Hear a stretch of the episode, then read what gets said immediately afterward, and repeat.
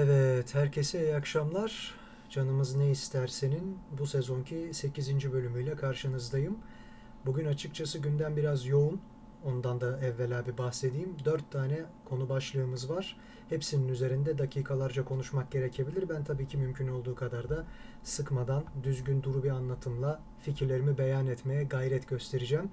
Efendim hoş geldiniz, sefalar getirdiniz. Bu yüzden de birkaç dakika erken başlamaya açıkçası uygun gördüm. Konu başlıklarımız şöyle. Birincisi altılı masanın akıbeti hakkında biraz dil dökeceğim. İkincisi Türk lirasını değersizleştirmek ekonomik krizi çözer mi? Bununla alakalı konuşacağız.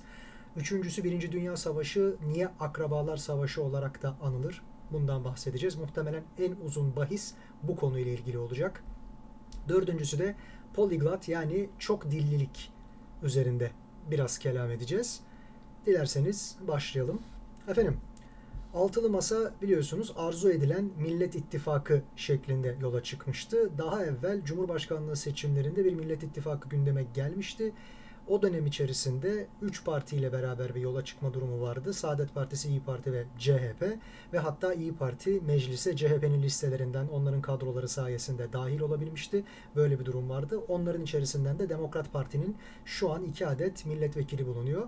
Seçim öncesinde yeni kurulan iki tane parti, Gelecek Partisi ve Deva Partisi, Millet İttifakı'nı oluşturan bu diğer dört partiye katıldı ve toplamda bir altılı masa teşebbüsünde bulunuldu. Sonrasında dendi ki işte HDP de bunun bir parçası. Sonra HDP diğer sol partilerden pek çoğuyla bir araya gelip bir ayrı ittifak kurma teşebbüsünde bulundu. Orayın ne olacağını henüz bilmiyoruz ama resmi beyanları bu şekilde seçime girileceğine dair. Gel gelelim bilhassa CHP'nin gerekli seçmen oylarını alabilmek için Güneydoğu'dan, Doğu'dan ve bilhassa da Kürt etnik kimlikli seçmenlerden oy alabilmek için gerekirse Cumhuriyet'in temel ilkelerinden ve CHP'yi CHP yapan her türlü değerden de taviz verebileceği dillerde pelesenk bir şekilde dolanan bir kulis dedikodusu oldu. Eylemlerinin bazılarıyla bunları da maalesef gösterdiler. Bu yüzden de altılı masa mı, yedili masa mı, ne oluyor, ne bitiyor vesaire herkesin ayrı bir teorisi var. Gel gelelim. Şu an kendilerinden en çok beklenen hadise sürekli birbirlerinin mekanlarına gidip toplantı yapmalarından ziyade bu toplantılardan artık bilhassa bir cumhurbaşkanı adayı belirleyerek çıkabilmiş olmaları. Fakat dünkü toplantıda da böylesi bir durum söz konusu olmadı.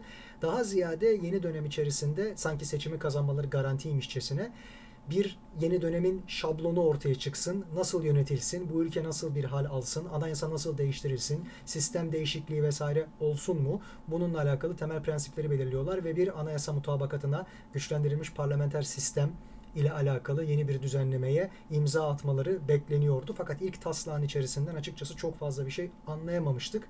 Sanki ortaya biraz daha zaman kazanmak için atılan bir nevi yem niteliğini taşıyordu. Dolayısıyla kendilerinden Bilhassa içlerinde en büyük iki ana muhalefet partisini yani en büyüğünü ve onun yerine aday olanı barındırdığından dolayı Millet İttifakı içerisinden de mutlaka Cumhur İttifakı'nı yıkacak hamleler bekleniyor. Madem ki en büyük ana alternatifler sizlersiniz biz de sizin çapınızı bir görelim. Bize onlardan farklı olarak ne vaat ediyorsunuz diyorlar. Fakat günden güne kuruluş amacının dışına çıkan bir takım eylemlerde ve söylemlerde bulunuyor buranın aktörleri. Şimdi birincisi üzerlerinde uzlaşamayacakları fevkalade konular var. Fakat şunu da gayet iyi biliyoruz. Dün mesela Abdülatif Şener de bunu katılmış olduğu programda dile getirmişti. Vakti zamanında sağ ile sol birbirleriyle hiçbir şekilde uyuşmayacakmış gibi görünen çok uç partiler mesela Milli Selamet Partisi ve CHP Kıbrıs çıkarmasına imza atan o koalisyon. Onlar bile bir araya gelip çok farklı görüşlere sahip olmalarına ve toplumun çok farklı gruplarını temsil ediyor olmalarına rağmen bir yönetim mutabakatına, bir ortak müşterekte, bir paydada buluşabilme gücüne, ferasetine imza atabilmişlerdi. Bu noktadan itibaren de herkes durumun umutsuz olmadığını, aslında aynı görüşü paylaşan partilerin birlikte yol yürümesinin daha zor olduğunu dillendirmeye başladı. Bu noktadan itibaren de muhafazakar görünümlü ve birbirinden farklı ekonomi veya hukuki politikalarına sahip olan partilerin CHP gibi bir partiyle veya İyi Parti ile nasıl uzlaşabileceğine ilişkin soru işaretleri de sanki kendiliğinden hafif sönmeye başlamış gibiydi. Fakat bu muhafazakar partilerin seçmen kitlesine baktığımızda onlara göre bu iki partinin yani Deva Partisi ve Gelecek Partisi'nin CHP ile o masaya oturması onların seçmen kitlelerine göre neredeyse bir hakaret kabul ediliyordu. Çünkü zaten temelde kendileri CHP'nin zihniyetine karşı bayrak açmış bir hareketin temsilcileriydiler. Ve oradan arta kalanlar, AK Parti'den ayrılanlar vesaire burada yepyeni bir oluşumla AK Parti'ye alternatif olabilmenin iddiasını taşıyorlarken gidip baş düşman, baş rakip olarak gördükleri CHP ile bu müzakerelere başlamaları açıkçası pek çok kişiyi tatmin etmemişti diyelim en hafif tabirle. Bu noktadan itibaren de bu partilerin oy oranları ne olacak? Gündemi sarsacak skandalvari açıklamalar veya şok sürpriz bir takım söylemler dile getirecekler mi? Bu herkesin beklentisiydi. Bilhassa Gelecek Partisi Başkanı Ahmet Davutoğlu'nun belli bir döneme ilişkin 2015'teki iki adet seçime ve o ara dönemde yaşananlara ilişkin anlatacaklarını herkes merakla bekliyordu. Fakat böylesi sansasyonel açıklamalar henüz gelmedi. Şimdi yeni bir takım Cumhurbaşkanı adayları dedikoduları türemeye başladı. Herkes diyor ki CHP'nin temel adayı Kemal Kılıçdaroğlu. Fakat CHP'nin içerisinden bile buna muhalefet var. Hatta İyi Parti'nin şu an CHP'ye mensup Mansur Yavaş gibi, Ekrem İmamoğlu gibi bazı aslında pek CHP'yi temsil etmiyormuş gibi görünen ve siyasi geçmiş olarak baktığımızdan da pek oradan gelmemekte olan figürleri bizzat aday gösterip Kemal Kılıçdaroğlu'nu bir tarafa itecekmiş gibi bir izlenim ortaya çıktı. Hatta genel başkan yardımcılarından bir tanesi Kılıçdaroğlu'nun aday olmasını istemediklerini dünkü görüşmeden evvel açık açık beyan etti ve bunun ardından da partideki görevinden istifa etmek durumunda bırakıldı. Çünkü muhtemelen erkenden yapılmış veya çok fuzuli yere yapılmış bir açıklamaydı. Yeni gelen herkes bu arada hoş geldi, sefalar getirdi. Bunun dışında bir takım Cumhurbaşkanlığı adayları dillendiriliyor mu? Benim favori adayım İlhan Kesici. Bunun dışında Abdülhatif Şener'in de dün mesela tekrardan bu kadraja girebileceğini gördük. Duruşuyla, söylemleriyle. Kazanır kazanmaz o başka bir konu ama en azından o profilde birisi olduğunu gösterdi. Bunun dışında bir de yakın zamanda Ali Babacan'ın bu göreve talip olabileceğini görmeye başladık. Çünkü kendisi daha evvelden sanki Abdullah Gül'ün adaylığına dair bir takım hazırlıklar yaptırılıyormuş gibi oradaki ittifaka böyle bir görünüm içerisindeyken ve Deva Partisi bunun bayraktarıymış gibi algılanırken Ali Babacan birdenbire çıktı ve ihaleyi üstüne almaya kararlı olduğuna dair bir ima sezdi, daha doğrusu sergiledi. Bir imada bulundu. Doğru bir cümleyle böyle ifade edelim. Şunu söyledi ve fakat dedi ki anayasadan Türklükle alakalı normalde değiştirilmesi teklif dahi edilemez ibareleri kaldırmaya ben talibim. Böyle şeyler düşünüyorum. Başka türlü bir yapılanma, başka türlü tanımlar, başka türlü kimlikler üzerinden devam edilecek. Şimdi insanın hakkında açıkçası şu geliyor.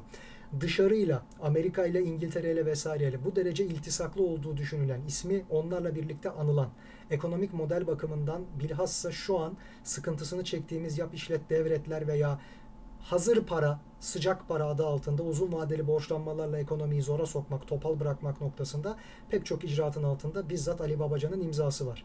Bu profili çizmiş olan birisi biraz hafızamızı yokladığımız vakit gelir gelmez zaten daha da beter bizi borca harca sokar mı, IMF'nin güdümüne sokar mı vesaire gibi endişeler varken bir de üstüne Türklük karşıtlığı gibi Böylesi söylemler malumunuzdur buranın kırmızı çizgisidir veya dinamitleridir, hassas noktalarıdır. Bunlarla oynamak, bunlara dair ileri geri açıklamalarda bulunmak acaba gerçekten bile bile lades demek anlamına mı geliyor? Ben şunu düşündüm. Muhtemelen kendisiyle alakalı milli kanadın da bazı planları var. Çünkü Amerika'nın da bir vakitler Tayyip Erdoğan'ın seçilmesine rıza gösterilmesi gibi AK Parti ilk kurulduğu vakit onun milletvekili yasaklığının kalkması zaten siyasi yasağının kalkması ve bunun devamında başbakan seçilip daha evvelden anlaşmış olduğu insanlarla birlikte yol yürümesi konusunda nasıl ki milli kanadın bazı planları vardıysa ve Amerika'nın da bu isme icazet gösterebileceğini hazırlanan bir takım Rand Corporation raporları gibi hadiselerden biliyorlardıysa bu noktadan itibaren mevcut potansiyeller içerisinde Ali Babacan'ın yurt dışı tarafından en fazla yol yürümeye namzet, aday ve hatta tasvip edilecek kişi olduğuna dair muhtemelen bir takım ipuçları edindiler. Bu yüzden de kendisine Türk karşıtlığının bu topraklarda ne kadar prim kazandırdığını bildikleri için böylesi açıklamalarda bulundurdular ve Türk karşıtlarının alenen oylarını almasına talip hale gelmesini sağladılar. Ama ben düşünüyorum ki böyle hadiselerin şu yuvu vukuundan beterdir. Türklük karşıtı söylemlerle alakalı ve anayasanın değişmez maddeleriyle ilgili söyledikleri de tabii ki çok enteresan söylemler. Bu yüzden de muhtemelen bu seçim öncesinde ilgili Türk karşıtlığı içeren kitleye bir yem. Onların oyunu bir alalım, garantileyelim. Geri kalan ne kadar işte mevcut statükodan veya bu ülkenin üzerine kurulmuş olduğu dinamiklerden rahatsız olan kanat kesim varsa onların oylarını üstümüzde toplayalım. Ali Babacan'ı seçtirelim. Ondan sonra biz nasılsa Ali Babacan'ın bu söylediklerini yapmasına müsaade etmeyiz gibisinden bir planda söz konusu olabilir. Çünkü hiçbir şey bu kadar bile bile lades denilerek gerçekleştirilmez böylesi bir siyasi atmosferde. Kanaatindeyim yani iş o kadar basit değil.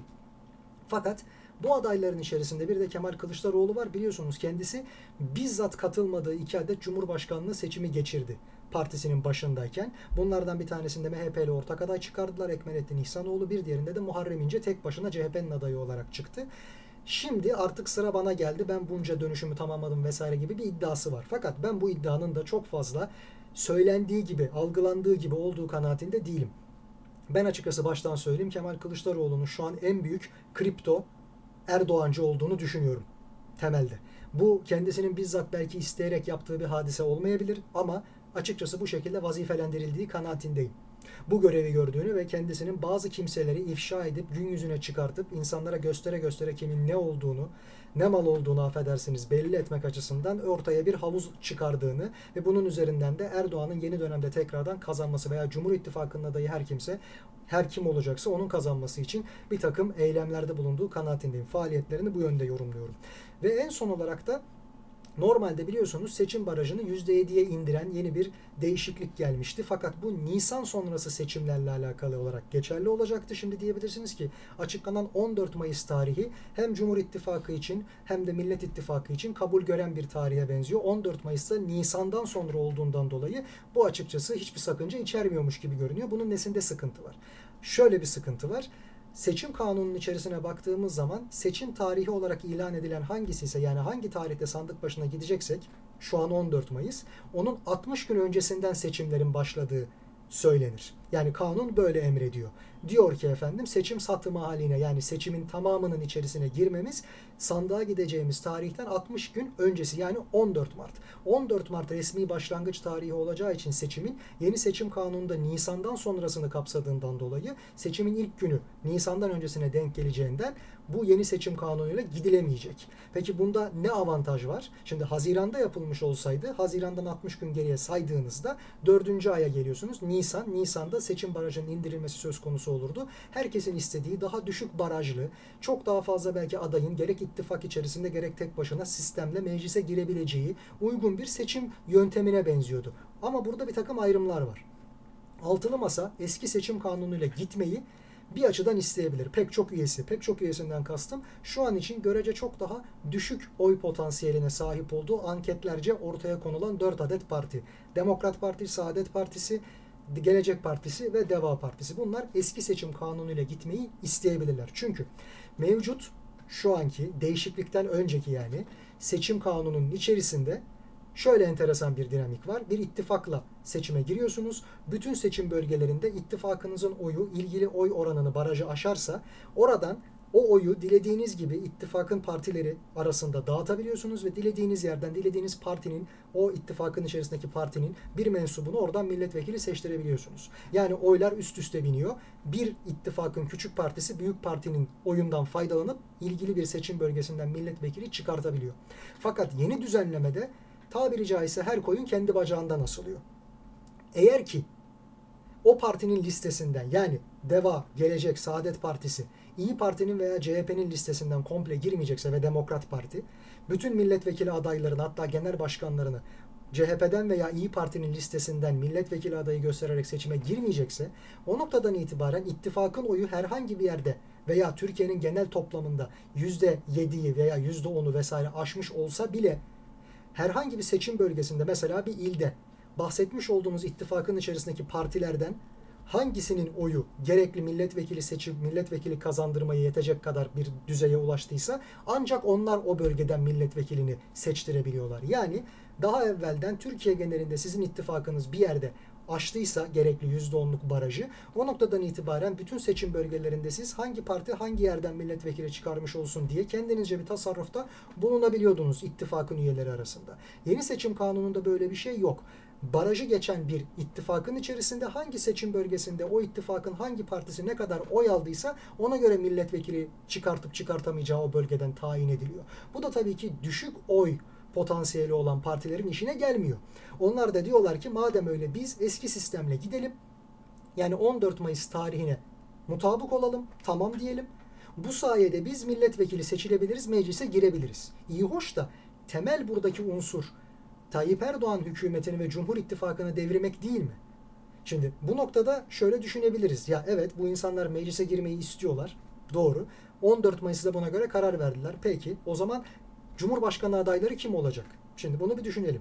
Anlaşılan o ki 14 Mayıs tarihinde Antant kalmanın karşılığı olarak da CHP onlardan Kemal Kılıçdaroğlu'nun Cumhurbaşkanı adayı olarak gösterilmesini istedi. Bütün altılı masanın üyeleri tarafından. Yani Millet İttifakı bu altı partiden oluşacaksa onların ortak adayı Kemal Kılıçdaroğlu olacak şeklinde. Kılıçdaroğlu'nun kendisini aday gösterebilmek adına o ittifaktan 14 Mayıs'ta CHP'nin de erken seçime gitmesini kabul edecek bir taviz verdiğini buradan dile getirebiliriz açıkçası. Şimdi bir defa bu zaten tartışılan durumların içerisinde hakim görüş. Yani Kemal Kılıçdaroğlu baktı ki benim aday olmamı çok fazla istemiyorlar. Çünkü ben de kazanacak bir potansiyel görmüyorlar. Anketlerde de bu durum böyle çıkıyor. Onların çok daha farklı adayları olabilir. Mansur Yavaş gibi, Ekrem İmamoğlu gibi, ismini zikrettiğimiz diğer kişiler gibi. Fakat ben aday olmak istiyorum artık. Çeşitli sebeplerle bunu çok konuşabiliriz tabii tekrardan. Bunun karşılığında da onları buna razı etmek için bizim alacağımız oylardan onların da doğrudan yani bu diğer dört partinin de istifade etmesini sağlayacak bir biçimde eski seçim kanunuyla %7 barajında değil %10 barajının geçerli olduğu fakat alınan bütün ittifak oylarının herkese dilediği gibi dağıtılabildiği, o üyelerini, o ittifakın mensuplarına dilediği gibi dağıtılabildiği sistemle gitmeyi kabul ettiler. Yani böyle bir pazarlık doğdu. Millet İttifakı'nın adayının Kemal Kılıçdaroğlu olması karşılığında 14 Mayıs tarihine eski seçim kanunuyla seçime gitmeye Kemal Kılıçdaroğlu razı oldu. Böyle bir anlaşma yapıldı efendim. Şimdi bu açıkçası birkaç yönden sıkıntı. Benim iddiam tekrarlıyorum. Kemal Kılıçdaroğlu Cumhur İttifakı'nda adayının muhtemelen de Tayyip Erdoğan'ın tekrardan seçilebilmesi için kendi ismini aday olarak ön plana çıkartacak. Oy alamayacağını biliyor. En garanti böylelikle altılı masanın başka aday göstermemesini de sağlamış oluyor. Bu şekilde. Doğruya doğru. Aynı zamanda da kendisi kazanamayacağı için elimizden geleni yaptık, şunu yaptık, bunu yaptık vesaire ama gene Cumhur İttifakı'nın adayı seçildi mottosunda. İyi peki ama diğer partiler buna niye razı oluyorlar sadece? Onların da derdi normalde evet Erdoğan gitsin. Peki ama bunun dışında Kılıçdaroğlu'nun kazanamayacağını bile bile ona aday gösteriyorlarsa Erdoğan'ın tekrar veya Cumhur İttifakı'nın adayının veya başka bir adayın Cumhurbaşkanlığı seçimini kazanabilmesine evet diyorlar. Karşılığında biz meclise gireceğiz, milletvekili olacağız. Buna hepimizin ihtiyacı var. Hatta mümkünse de çoğunluğu biz teşkil edeceğiz mecliste. Meclisi hedefler hale gelmişler. Bu bir stratejidir. Bakalım göreceğiz ne hale gelecek diye. Ama burada bir de İyi Parti faktörü var. İyi Parti sanki orayı dengelemek için milliyetçi kanat tarafından organize edilip gönderilmiş. Oraya adeta bir vasi atanması gibi vaziyet etmeye gelmiş bir unsur görünümündeydi. CHP oy oranını arttıramazken çoğunlukla parti olarak söylüyorum. İyi Parti'nin yükselişe geçtiğini görüyorduk.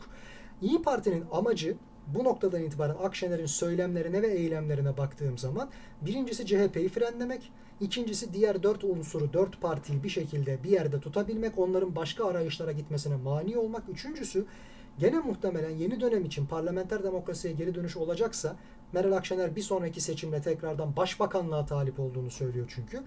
Yeni CHP olmak, yeni CHP olmaktan kastım şu, yeni ana muhalefet partisi olmaz, yeni olması. Yeni ve değişmez ana muhalefet partisi olmak. Şu an CHP kaç zamandır Türkiye'nin ana muhalefet partisi. Ta 2002 seçimlerinden bu yana bu böyle geldi. Onun yerine oynamak istiyor İyi Parti. Oylarını daha da fazla arttırmak, Erdoğan'ı devirmek veya lider olmak, hükümet olmak vesaire gibi bir derdi yok veya cum göstereceği Cumhurbaşkanı adayının kazanması gibi bir niyeti yok. Bunun karşılığında istediği şey CHP'yi pasifize etmek onun yerine ana muhalefet partisi olmak, daimi ana muhalefet partisi olmak. Bu ülkede ana muhalefet partisi olmanın çok büyük avantajları vardır. Herkes her zaman sizden derman bekler, hiçbir icraat yapmanıza gerek yoktur. Tenkit ederek veya bazı enteresan noktalara oynayarak sürekli oy oranınızı koruyabilirsiniz. Bu da kemikleşmiş seçmene bağlıdır. Bu kemikleşmiş seçmen biliyorsunuz genelde CHP sol seçmen veya Kemalist seçmen, Atatürkçü seçmen diyebileceğimiz bir yapıya sahip. Aynı şekilde Alevilerin de oyu genellikle CHP'ye gidiyordu uzun zamandır. Bunun yanı sıra İyi Parti'nin hedefi eski merkez sağın, ANAP'ın, DYP'nin olmasının yanı sıra içinden kopup geldiği MHP'nin milliyetçi oylarını da alabilmek artı CHP'nin oylarını da alabilmek.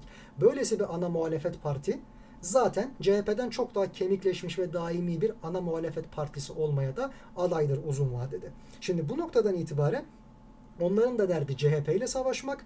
Erdoğan gerekirse kazansın ama biz meclise girelim daha sonrasını hesaplayalım. Bunun için bu seçim aslında bizim isteklerimizi gerçekleştirmek adına biraz erken diyorlar. Bu noktada hepsinde neticede altılı masada Millet İttifakı'nın adayı kazanamasın gerekirse tekrar Cumhur İttifakı'nın adayı kazansın. Muhtemelen de Erdoğan. Ama bunun karşılığında meclis çoğunluğunu biz alalım endişesi var. Şimdi Sayın Erdoğan'ın tekrar aday olup olamayacağı ile alakalı biliyorsunuz çok büyük tartışmalar dönüyor. Meclis Başkanı Sayın Şentop bile bununla alakalı hukukçu olduğundan dolayı bir makale yazdı fakat 35 sayfalık bir makale yazdı. Demek ki öyle bir sayfada izah edilecek bir durumu yok bu işin. Buradan da anlıyoruz ki bu olay muğlak, net değil. Halbuki İnsanlar şunu bekliyor. Ya bu anayasayı da siz yaptınız. 2017'deki değişikliği de AK Parti olarak tek başınıza siz getirdiniz aslında. Kendi yapmış olduğunuz kurallarla şu an bağlısınız. Niye mızıkçılık yapıyorsunuz? Orada da diyor ki 110. madde iki kez seçilebilir bir kişi. İkinci dönemini tamamladı mı tamamlamadı mı işte 13. Cumhurbaşkanı yazmıyor 12. yazıyor mazbatadan siliniyor vesaire iyi hoş da bu sefer de sanki mazbatasını almamış eski dönemini devam ettiriyormuş gibi görünen ve bütün yaptığı eylemlerinin şu ana kadar imza attığı bütün icraatlarının mazbata yoksa hukuksuz olmasına sebep olacak. Cumhurbaşkanının şu ana kadar yeni seçimde yani Muharrem İnce'yi yenip de kazandığı seçimden bugüne kadar 2018'den 2023'e kadar imza atmış olduğu bütün icraatlar bu durumda hukuksuz olarak algılanacak. Yani geçerli olmayacak. Batıl, butlan, iptal yok hükmünde neredeyse. Bu bir hukuksuzluk göstergesi olur. Eğer mazbatasını geçerli saymıyorsak. Bu ilk dönemi ise. Şimdi burada bir sıkıntı var. İki, bunu aşmakla alakalı olarak ellerinde bir tane yöntem var. 116. maddenin 3. fıkrası. Eğer ki meclis bir seçim yenilenmesi kararı verirse ikinci dönemini geçirmekte olan bir cumhurbaşkanı tekrardan bu durumda aday olarak gösterilebilir. Şimdi bunun da yolunu yordamını bulmaya çalışıyorlar. Erken seçim mi oluyor, zamanında seçim mi oluyor, seçim yenileme mi oluyor? Bu konular çok tartışmalı. Hatta üstüne mesela Yalçın Küçük'ün iddia ettiği gibi aslında Cumhurbaşkanı Erdoğan'ın diplomasının tartışmalı olması bir tarafa sağlığının bile aktif siyaset yapmaya elverişli olup olmadığı ile ilgili çok fazla spekülasyon var. Bunların hepsi konuşulabilir. Fakat Millet İttifakı'nın muhtemelen unsurlarının gerçekten kazanmak isteyen unsurlarının şöyle bir beklentisi var. Halk zaten Cumhur İttifakı'ndan yıldı ekonomik olarak yıldı, sosyokültürel olarak yıldı. Bir şekilde bunları değiştirecek. Bizim oraya gelmemiz neredeyse kesin gibi. Ne olursa olsun bir daha Erdoğan'a mağduriyet psikolojisi yaşatmayalım. 20 yıldır iktidarda olan birisi nasıl mağdur olur? O da ayrı bir konu yani seçimle değişecekse eğer iktidardan bahsediyorum. Nasıl mağdur olur? O başka bir tartışma konusu ama şunu biliyorlar. Eğer ki Erdoğan seçim kaybetmeden kariyerini noktalarsa siyasi kariyerini ikinci bir Atatürk çıkacak Erdoğan'dan şunu kastediyorum. Değerlerini mukayese etmek anlamında değil. Hiçbir şekilde bu ülkede liderken seçim kaybetmeden siyasi kariyerini noktalamış ve tek başına uzun süre iktidar olabilmiş ikinci bir lider figür. Bu da tabii ki aynı zamanda toplumun bir diğer kesiminin Erdoğan'ı veya Spartaküs'ü diye adlandırılan çok pardon Atatürk'ü veya Spartaküs'ü olarak adlandırılan Sayın Erdoğan'ı temsil eden bir söylem. Diyorlar ki eğer bu insan seçim kaybetmeden isteyerek veya bir seçim daha sağlığı el vermeyinceye dek yani aktif siyasi kariyerini bir sebepten ötürü noktalayıncaya kadar seçim kaybetmezse Atatürk gibi seçim kaybetmemiş ikinci bir uzun süreli lider şeklinde tarihe geçecek. Bunun sonrasında biz her defasında onun dönemindeyken işler ne kadar güzeldi ah keşke o gelse de kurtarıcımız olsa vesaire diye bir manevi mirasla başa çıkmak istemiyoruz. Sürekli bununla boğuşmak istemiyoruz durumu var. Biz her türlü koşulda sizi tekrardan yeneriz. Artık bu son seçim millet sizden bıktı. Ne yaparsanız yapın kazanamayacaksınız söylemiyle. Gerekirse sizin kurallarınızla oynayalım mantığındalar. Ama onlara bu yetkiyi kimse vermedi.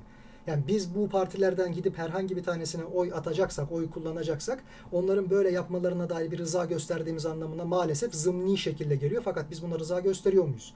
Yani onların gerçekten de AK Parti'nin koyduğu kurallarla Cumhur İttifakı'nın istediği koşullarda anayasayı delmek pahasına yarışmasını, güreşmesini biz istiyor muyuz? Ya olsun o da olsun bu da olsun. Hayır abi olmasın. Anayasada ne yazıyorsa o olsun. Yani bir kez en azından bari bu kez anayasada ne yazıyorsa o olsun. Derdimiz bu. Ama biliyoruz ki Sayıştay'ın bağlayıcı olmamasıyla beraber YSK da bağlayıcı değil. Yüksek bir mahkemesi olmadığından dolayı kararları tek başına herhangi bir şekilde yargılanamıyor, sorgulanamıyor, bir yere dava edilemiyor, şikayet edilemiyor, hesap sorulamıyor. Oluyor mu? Oluyor. Mühürlü pusulalar, sahte pusulalar bunların hepsinin geçersiz sayıldığı milyon tane farklı unsur sıralayabiliriz. Son seçimlerde, genel seçimlerde, İstanbul seçimlerinde veya işte Cumhurbaşkanlığı seçimlerinde vesaire. Şimdi bunların hepsi oldu. Referandumda da aynı şekilde oldu. YSK ve Sayıştay konusunda maalesef bu ülke çok büyük sıkıntı. Yani en temel iki oy, demokrasiyi temsil eden en önemli iki tane şey vardır. Birincisi ödediğimiz vergilerin ve bu ülkenin maliyesinin hesabını, bilançosunu bizim adımıza mecliste bulunan milletvekillerinin denetleyebilmesi, sorabilmesi ve hesap sorabilmesi. Bunu Sayıştay raporları normalde sağlar. Fakat Sayıştay'ın bağlı olduğu herhangi bir bağlayıcılık yok kararları sadece tavsiye karar niteliğinde. Bununla alakalı bir yargı mekanizması yok.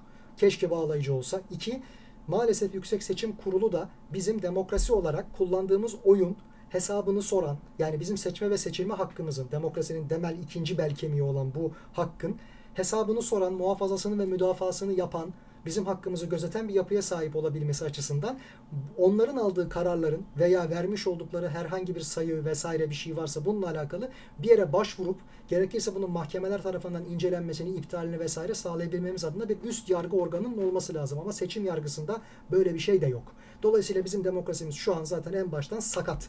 En önemli iki noktasından sakat. Demokrasi demokrasi yapan iki tane şeyden sakat. Her ikisinden de hesap sormamız çok büyük sıkıntılara maalesef gebe. Hal böyleyken de bu seçimin bir de üstüne Cumhur İttifakı'nın istediği kurallarla yapılıyor olması her birimiz için daha da büyük sıkıntı olur. Eğer bu ittifakın veya bu hükümetin değişmesini istiyorsak. Biz hiçbir partiye anayasayı delme, keyfi davranma, konulmuş olan ortak kuralların hilafına davranarak bir şekilde başa güreşme hakkını vermiyoruz. Ayrıca anayasayı ihlal demek bu seçimin neticesinde Millet İttifakı kazansa bile hukuksuzluk itirazına veya hep kafalarda bir şüpheye maruz kalarak iktidarın onların adına devam etmesi anlamına gelir. Bu da hiç istenilebilecek türden bir şey değil. Her şey kuralına, kitabına, nizamına uygun olsun durumunda. Fakat benim açıkçası düşüncem şu. Şimdi biz kendi ülkemiz açısından süreci düşünüyoruz. Hani Şubat'ta aday açıklanacak mı artık ne olacaksa olsun vesaire gibi dünyanın diğer ülkeleri de boş durmuyor. Mesela Bill Gates yakın zamanda açıklama yaptı. Bizzat laboratuvarda türev olarak değiştirilmiş yepyeni bir ikinci koronavirüs dalgasına hazırlıklı olmamız lazım diyor. Diğer yandan biliyorsunuz çok yakın bir zamanda bir ya da iki gün evvel açıklanan bir karar. NATO ülkelerinin pek çoğu Amerika, işte Almanya, İngiltere vesaire Ukrayna'ya önemli miktarda teşhizat ki bunların içerisinde de tanklar var. Abrams tanklar, Leopold tanklar, Challenger'lar vesaire. Bunların yığınak yapılmasına karar verdi. Yani Rusya ile Ukrayna arasındaki sıcak savaş yeni bir safhaya girecek ve devam edecek. Yani silah baronları bir şeyler kazanmaya devam edecek. Hal böyleyken bizim sadece kendi ülke dinamiklerimiz açısından bakmamız doğru olmaz diye düşünüyorum. Bunun üstüne Amerika ile Çin'in arasında halen daha Pasifik'te süre gelmekte olan bir didişme var, çekişme var.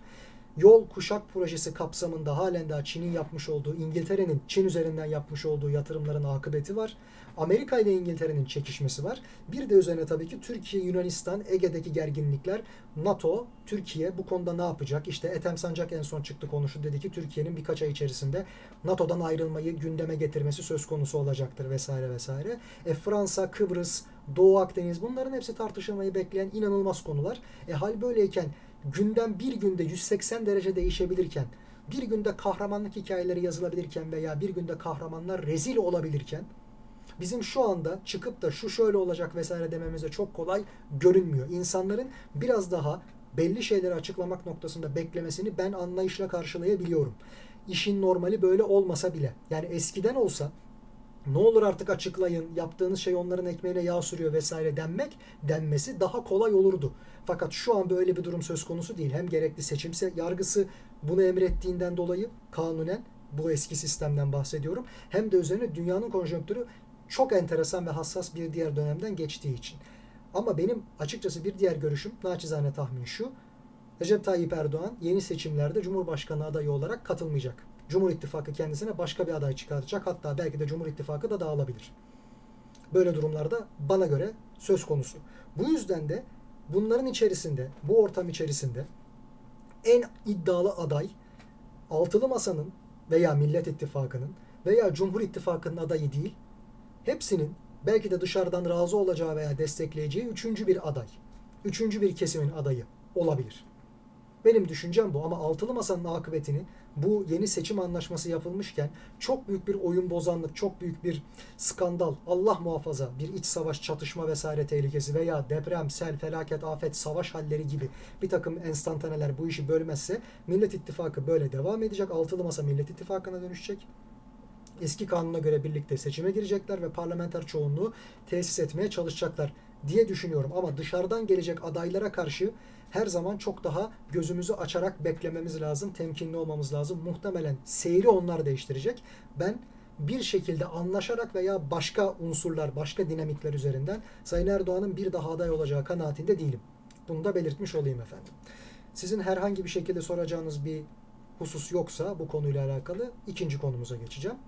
Merhabalar kardeşim, hoş geldin, sefalar getirdin. Eren kardeşim her zaman olduğu gibi sağ olsun aramızda. Var mı efendim söyleyeceğiniz herhangi bir şey?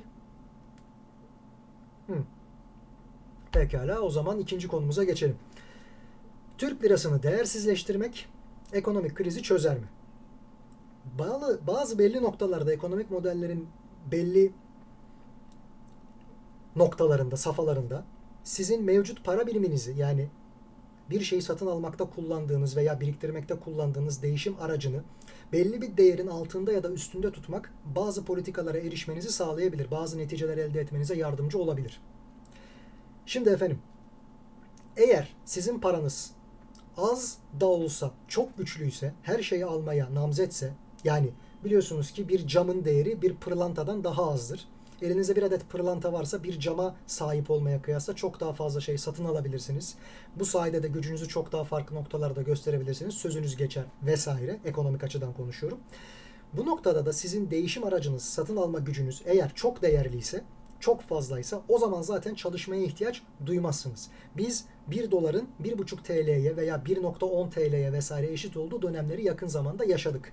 Biliyoruz ne anlama geldiğini. Şimdi efendim harcama kültürü olmayan bir ülkede sizin satın alma aracınız dünyanın kur para birimiyle alakalı olarak çok eşdeğer görünümdeyse bu aslında sizin ülkeniz açısından iyi bir şey değildir. Niye? Evet geçici bir refah dönemi yaşarsınız. Fakat insanlar için atalet esastır. Oysa ekonomi için çalışmak dinamizm esastır. Ekonomi sürekli olarak gelişmeyi, büyümeyi, daha da çeşitlenmeyi ve güçlenmeyi arzular. İnsandaysa ihtiyaçlarını karşıladığı ölçüde hareket etmemek güdülenmesi esastır. Dolayısıyla bunu buna bir diğerine uyuşturabilmek adına insanları daha fazla çalışmaya sevk edebilmek adına kazandığınızı değerli veya fazla olup olmaması fark etmez. Eğer ki ekonomik noktalarda işler iyi gidiyorsa sizler için aydınlıksa ufuk bazı şekillerde değerlendirmesini isterseniz nedir o? Eğer elde ettiğiniz çok fazla para varsa bunu ne yapabilirsiniz? Saklayabilirsiniz, biriktirebilirsiniz. Yatırım yapabilirsiniz, bir şeyler satın alabilirsiniz ve onun üzerinden daha da fazla servetinize servet katmak isteyebilirsiniz. Ya da harcarsınız, tüketirsiniz. Nafile yere, zevki sefa uğruna diyelim. Şimdi bizde insanlar genelde toprağa gömdüler. Arsa, ev vesaire aldılar.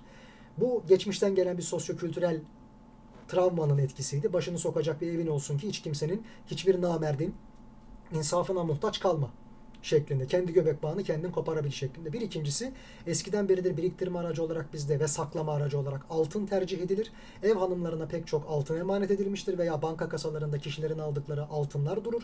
Kötü günlerde bozdurabilmek için. Çünkü altın biliyorsunuz para kazanmayı sağlamaz uzun vadede. Çünkü sizin para biriminize göre altının değeri belli oluyor. iniyor ya da çıkıyor. Bu eskiden satın aldığınız kadarını halen daha satın alabilmenizi ayarlayan, sağlayan bir şeydir altın. Eskisine kıyasla sizi abat etmez ama paranızın değerinin düşmesi halinde sizin servetinizin sahip olduğunuz satın alma gücünün düşmemesini sağlar. Ona karşı korur. Böylesi bir zenginleşmeden bahsedebiliriz. Ama durduğu yerde kazandırdığıyla sizi zengin hale getirmez. Döviz alıp satmaya benzemez altınla işlem yapmak. Bu noktada da kişiler eğer bazı ölü yatırımlara, şimdilik ölü olan yatırımlara parayı gömüyorlarsa, sahip oldukları serveti bu şekilde kullanıyorlarsa bir vakitler Özal'ın çektiği sıkıntı gibi siz de yastık altındaki durağan, atıl halde bekleyen bu serveti ekonomiye sokmak, bunun sermaye haline gelmesini sağlamak istersiniz. Ne demek bu? Tüketim olsun, çok daha fazla sektörde olsun, bir yerine iki mağaza olsun, madem işlem yapılıyor, para kazanılıyor ve harcanıyor. Böyle bir döngüye sahip olalım. Bu noktadan itibaren yeni işletmeler açılsın, bu yeni istihdamı getirsin, işsizlik oranı azalsın, ekonomimiz üretken hale gelsin, güçlensin vesaire vesaire. Ya da bankalarda bu paralar dursun, vadeli mevduat vesaire şeklinde gerekli faydalı yatırımı yapacak olan iş adamları da gelip o bankalardan daha fazla kredi alma imkanı bulabilsinler. Paraları daha çok olacağı için bankanın daha düşük faizle kredi verebilsinler yatırımcılara ve bu sayede herkes kazansın gibi bir durum var. Fakat en ufak bir ürkeklikte, siyasi atmosfer içerisinde en ufak bir sıkıntı doğduğunda ekonomi de bundan çok çabuk etkilendiğinden dolayı insanlar öyle çok kolay kolay bankalara bile paralarını emanet edemez olmuşlardı. Bunu da biliyoruz. Şimdi bu noktaya geleceğiz. Fakat şöyle de bir durum var. Eğer sizin ekonominiz üretime dayalı değilse, genellikle ithalata dayalıysa ve sürekli olarak zarar eden, yani enflasyona çok fazla bel bağlayan bir görünümdeyse, o noktadan itibaren sizin mali ekonomiye geçmiş olmanız bile, yani mali işlemler üzerinden para kazanıyor olmanız bile sizi hiçbir şekilde kalkındıramaz. Hatta şöyle söyleyelim, üretim ekonominiz yoksa Amerika gibi dünyanın bir numaralı kur para birimine, tedavül para birimine, senyoraj etkisine sahip olan para birimine sahip olsanız da, dolara sahip olsanız da gene de ekonominiz zora girer. Amerika kendi üretim tesislerini yurt dışına çıkartıp ucuz iş gücü bulabilmek adına Filipinlere, Çin'e vesaire yönelip kendisi mali ekonomiyle veya enerji kaynaklarıyla uğraşmaya başladığından bu yana ekonomisinde para maalesef çok büyük bir sıkıntı haline geldi. İnsanların kazandıkları enflasyon vesaire sebebiyle, paranın değer kaybetmesi sebebiyle çok çabuk erir bir noktaya geldi. Mortgage krizini vesaireyi de başka bir tarafa bırakıyorum. Kazanılanların üzerinden henüz kazanılmamış yepyeni alacakların doğması ve bunların üzerinden işlem yapılmasıyla bir takım sıkıntılar ortaya çıktı. Çünkü para kazanarak ödeme gücü sahip olan ve herkesin de ödeme yapmasını beklediği o ana temel baz nüfus ödeyemez hale gelince parasını, borcunu vesaire. O noktadan itibaren kredili sistem üzerinden çalışan ve henüz doğmamış alacakları birbirleri alışveriş yaparak işlem gören pek çok kaydi sistem unsuru da işte future, swap, forward vesaire bunların hepsi de sıkıntıya girdi. Çünkü hiçbirisinin hiçbir yerden beklediği para gelmedi. 2008 krizi böyle çıktı. Sonrasında da emme basma tulumba gibi devasa bir para pompalaması oldu piyasaya. Bu, bu sayede de bir genişleme oldu. Herkes harcayacak veya borcunu ödeyecek parayı bir nebze buldu. Şimdi bu olduğunda bile Amerikan ekonomisi şahlanamıyor. Dolayısıyla sizin bir şekilde sahip olduğunuz para biriminin ödeme gücü öyle bir hassas dengede olmalı ki siz hem üretim ekonomisinde kalmayı, üretim yapmayı, çalışmayı isteyesiniz hem de çalıştığınızın para ettiğini görüp çalışmaya devam etmekte fayda olduğunu düşünesiniz. Yani bu sistemin çarkından şaşmayasınız. Böyle bir algı olması gerekiyor. Malumunuz 2002-2012 arasında 2008 krizini bir tarafa bırakıyorum. Bir ince eşikteydik. Çalışırsam kazanabiliyorum diyorduk. Param değerli. Bu sayede çok kazanmasam bile mutlaka önümüzdeki ayda geleceğini biliyorum o paranın bana ve onun da değerli olacağını biliyorum. Ben bunu ödeyebilirim. Borçlanabilirim böylelikle. Yani ben ödeme gücüne sahipsem borçlanma gibi bir güce de sahip olabiliyorum kendi kafamın içinde. Bizzat gidip peşin parayla alamadığım her şeyi krediyle, kredi çekerek, tüketici kredisi veya mikro kredi gibi veya taksitlendirmek suretiyle uzun vadeye yayarak bir şekilde alabilirim. Bu sayede yoksun kaldığım ama yaşamak adına almak istediğim pek çok tüketim ürününden de faydalanabilirim. Teknolojik ürünler, mobilyalar, başka başka tüketim ürünleri vesaire veya tatil, gezmek, tozmak vesaire vesaire gibi. Bunlardan bazıları tabii ki çok faydalı yatırım. Bazıları sadece zevkü sefa uğruna, mutluluk uğruna harcanan bir takım hadiseler. Hal böyleyken aslında 2008 krizinde herkes bir ürktü. Çünkü dünyanın tamamı yakınında bir daralma vardı. Hiç kimse de para kalmamış durumdaydı. Bunun nokta, bu noktada da biz tam bir tüketim toplumu haline henüz gelmediğimizden tasarruf toplumu olmayı, kemer sıkmayı sürdürdüğümüzden belli ölçüde veya elimize geçenlerin hepsini harcayıp bitirip veya uzun vadeli yatırımlara gömdüğümüzden zaten 2008 krizini diğer ülkelere, büyük ülkelere kıyasla daha kolay atlattık. IMF'nin o politikalarını işte Kotarellilerin gelmemesini sağlayan Kemal Dervişler'in Faik Öztrak'la uyguladığı o politikaları AK Parti devam ettirince Ali Babacan'ın da bunda tabii ki büyük payı vardır. O noktadan itibaren sağlanan ekonomik atmosfer içerisinde biz belki de tam geçiş döneminde düzgün bir yerde yakalandık. BDDK sayesinde bankacılık sistemimiz sağlandı, sağlamdı ve bu sağlamlık sayesinde de TMSF, BDDK vesaire gibi kurumsal yapılanmalar sayesinde diğer ülkelere kıyasla çok daha kolay atlatabildik. Fakat sonrasında bizim işte alın, verin, ekonomiye can verin reklamları hatırlayanlar vardır. 2008 2008 ile beraber işte korkmayın halen daha bizim ülkemiz güçlü doğru yolda ilerliyoruz. Paranızı harcamaktan korkmayın telkinleriyle beraber insanlar harcamaya devam ettiler. Şimdi harcama kültürünün olması demek şu demek. Eğer biz paramızın para ettiği zamanlarda, değerli olduğu zamanlarda zevkü sefaya yatırmak yerine bu ülkenin faydalı yatırım yapmak isteyen iş adamlarının belki de çıkarmış olduğu hisse senetlerinden alsaydık. Mesela Almanlar genellikle böyle yaparlar. İşte katılımlı, halka açık vesaire herhangi bir şekilde şirketlere yatırım yapmış olsaydık bir hem sistem iş adamları bankalardan aldıkları krediye bu kadar iltisaklı hale gelmezlerdi. Halkına karşı sorumlu olur. Birlikte daha milli bir şekilde yol yürüyebilirlerdi. Hem de insanların akıllı yatırımdan anladıkları şeyler bir emlak balonuyla iniş çıkışlar göstermezdi. Aman hemen battık hemen çıktık vesaire diye çok riskli yatırımlar olmazdı. Fakat böylesi harcama kültürleri olmadığı için toplumda tabi bu iş bu kadar basit değil ama temel bir örnek olarak söylüyorum. 1 doların 3 TL'ye 4 TL'ye eşit olmaya başladığı dönemlere gelindi. O zamanda da İnsanlar şunu söylüyordu. Ben halen daha ürettiğim malı satabiliyorum. Geçerliliği var. Aynı zamanda kazandığımda bana yetiyor. Fakat gelecekte bir gün özellikle de malımı ihraç ediyorsam, nereye ihraç ediyorsam oranın kur para birimi, bizde euro, halen daha dolara kıyasla daha değerliyken mümkün olduğu kadar işimi büyüteyim, akıllı davranayım, daha da çok üreteyim, daha çok çalışayım, emeklerim boşa gitmesin. Mümkün mertebe hem içeriye satayım hem de dışarıya ihraç edeyim. Hele bir de dolardan daha değerli bir para birimi karşılığında bunu yapabiliyorsam. Mesela işte Körfez ülkelerinde bunu satabiliyorsam, İngiltere'ye satabiliyorsam, Avrupa Birliği'ne satabiliyorsam ve karşılığında kazandığım para dolardan daha değerliyse hemen bunu devam ettireyim. 3 lira olduğunda biz o ince dengeyi görüyoruz ve çalışmayı istiyoruz. Bu noktadan itibaren de saçıp savurmak yerine dinç tutacağı için bu bizi daha temkinli ve akıllı yatırımlara, taksit kredi noktasında fazla açılmamaya başlıyoruz. Akıllı davranıyoruz, ferasetli davranıyoruz. Fakat 1 doların 4-5 lirayı geçmeye başladığı dönemlerde insanda da şöyle bir durum oluyor. Eyvah üretsem de artık hakkımı alamayacağım. Ürettiğim mal değer görmeyecek. Zenginleşemeyeceğim. Aç kalacağım. Bu noktada kredi de çekmiyorum. Mümkün olan bütün borçlarımı ödemek ya da ertelemek için gereken her türlü operasyonu gerçekleştirmeye çalışıyorum. Taksitle herhangi bir şey almak taraftarı olmuyorum. Anca teknolojik eşya noktasında taksite başvurmak durumundayım. Çünkü peşin para alamam fakat ihtiyaç durumunda. E, teknolojik ürünlerde bunu ödeme güçlüğü sıkıntısı çekildiğini bildikleri için bankalarla beraber tahsilatta sıkıntı yaşamamak adına bir takım tedbirler alıyorlar. Belli ay vadelerin üstüne çıkılmıyor veya belli ürünler taksitle verilmiyor. Hepsi kendini kurtarmaya bakıyor. Halkı düşünen yok. Kredili sistemde belki halka satıyorsunuz ama onların gelirleri kısıldığı zaman sizin ücretlerini, sizin sattığınız ürünleri alamayacaklarını da biliyorsunuz. Beni ilgilendirmez ben paramı alayım gerekirse onlar borçlanarak benim ürünlerimi almaya devam etsinler ve vefatlarına kadar o borcu ödeyerek yaşamak zorunda kalsınlar. Benim umurumda değil yeter ki ben paramı kazanayım noktasına geliyor. Bu sistemde bu duyarsızlık içerisinde. Hatta biz de böyle bir tepkiyle karşılaştığımızı gördüğümüz için diyoruz ki bankaya bile yatırmayalım. Çünkü bize kazandıracağı faizin hükmü kalmayacak vadede olduktan sonra enflasyon o kadar sıkıntılı, kur o kadar sıkıntılı.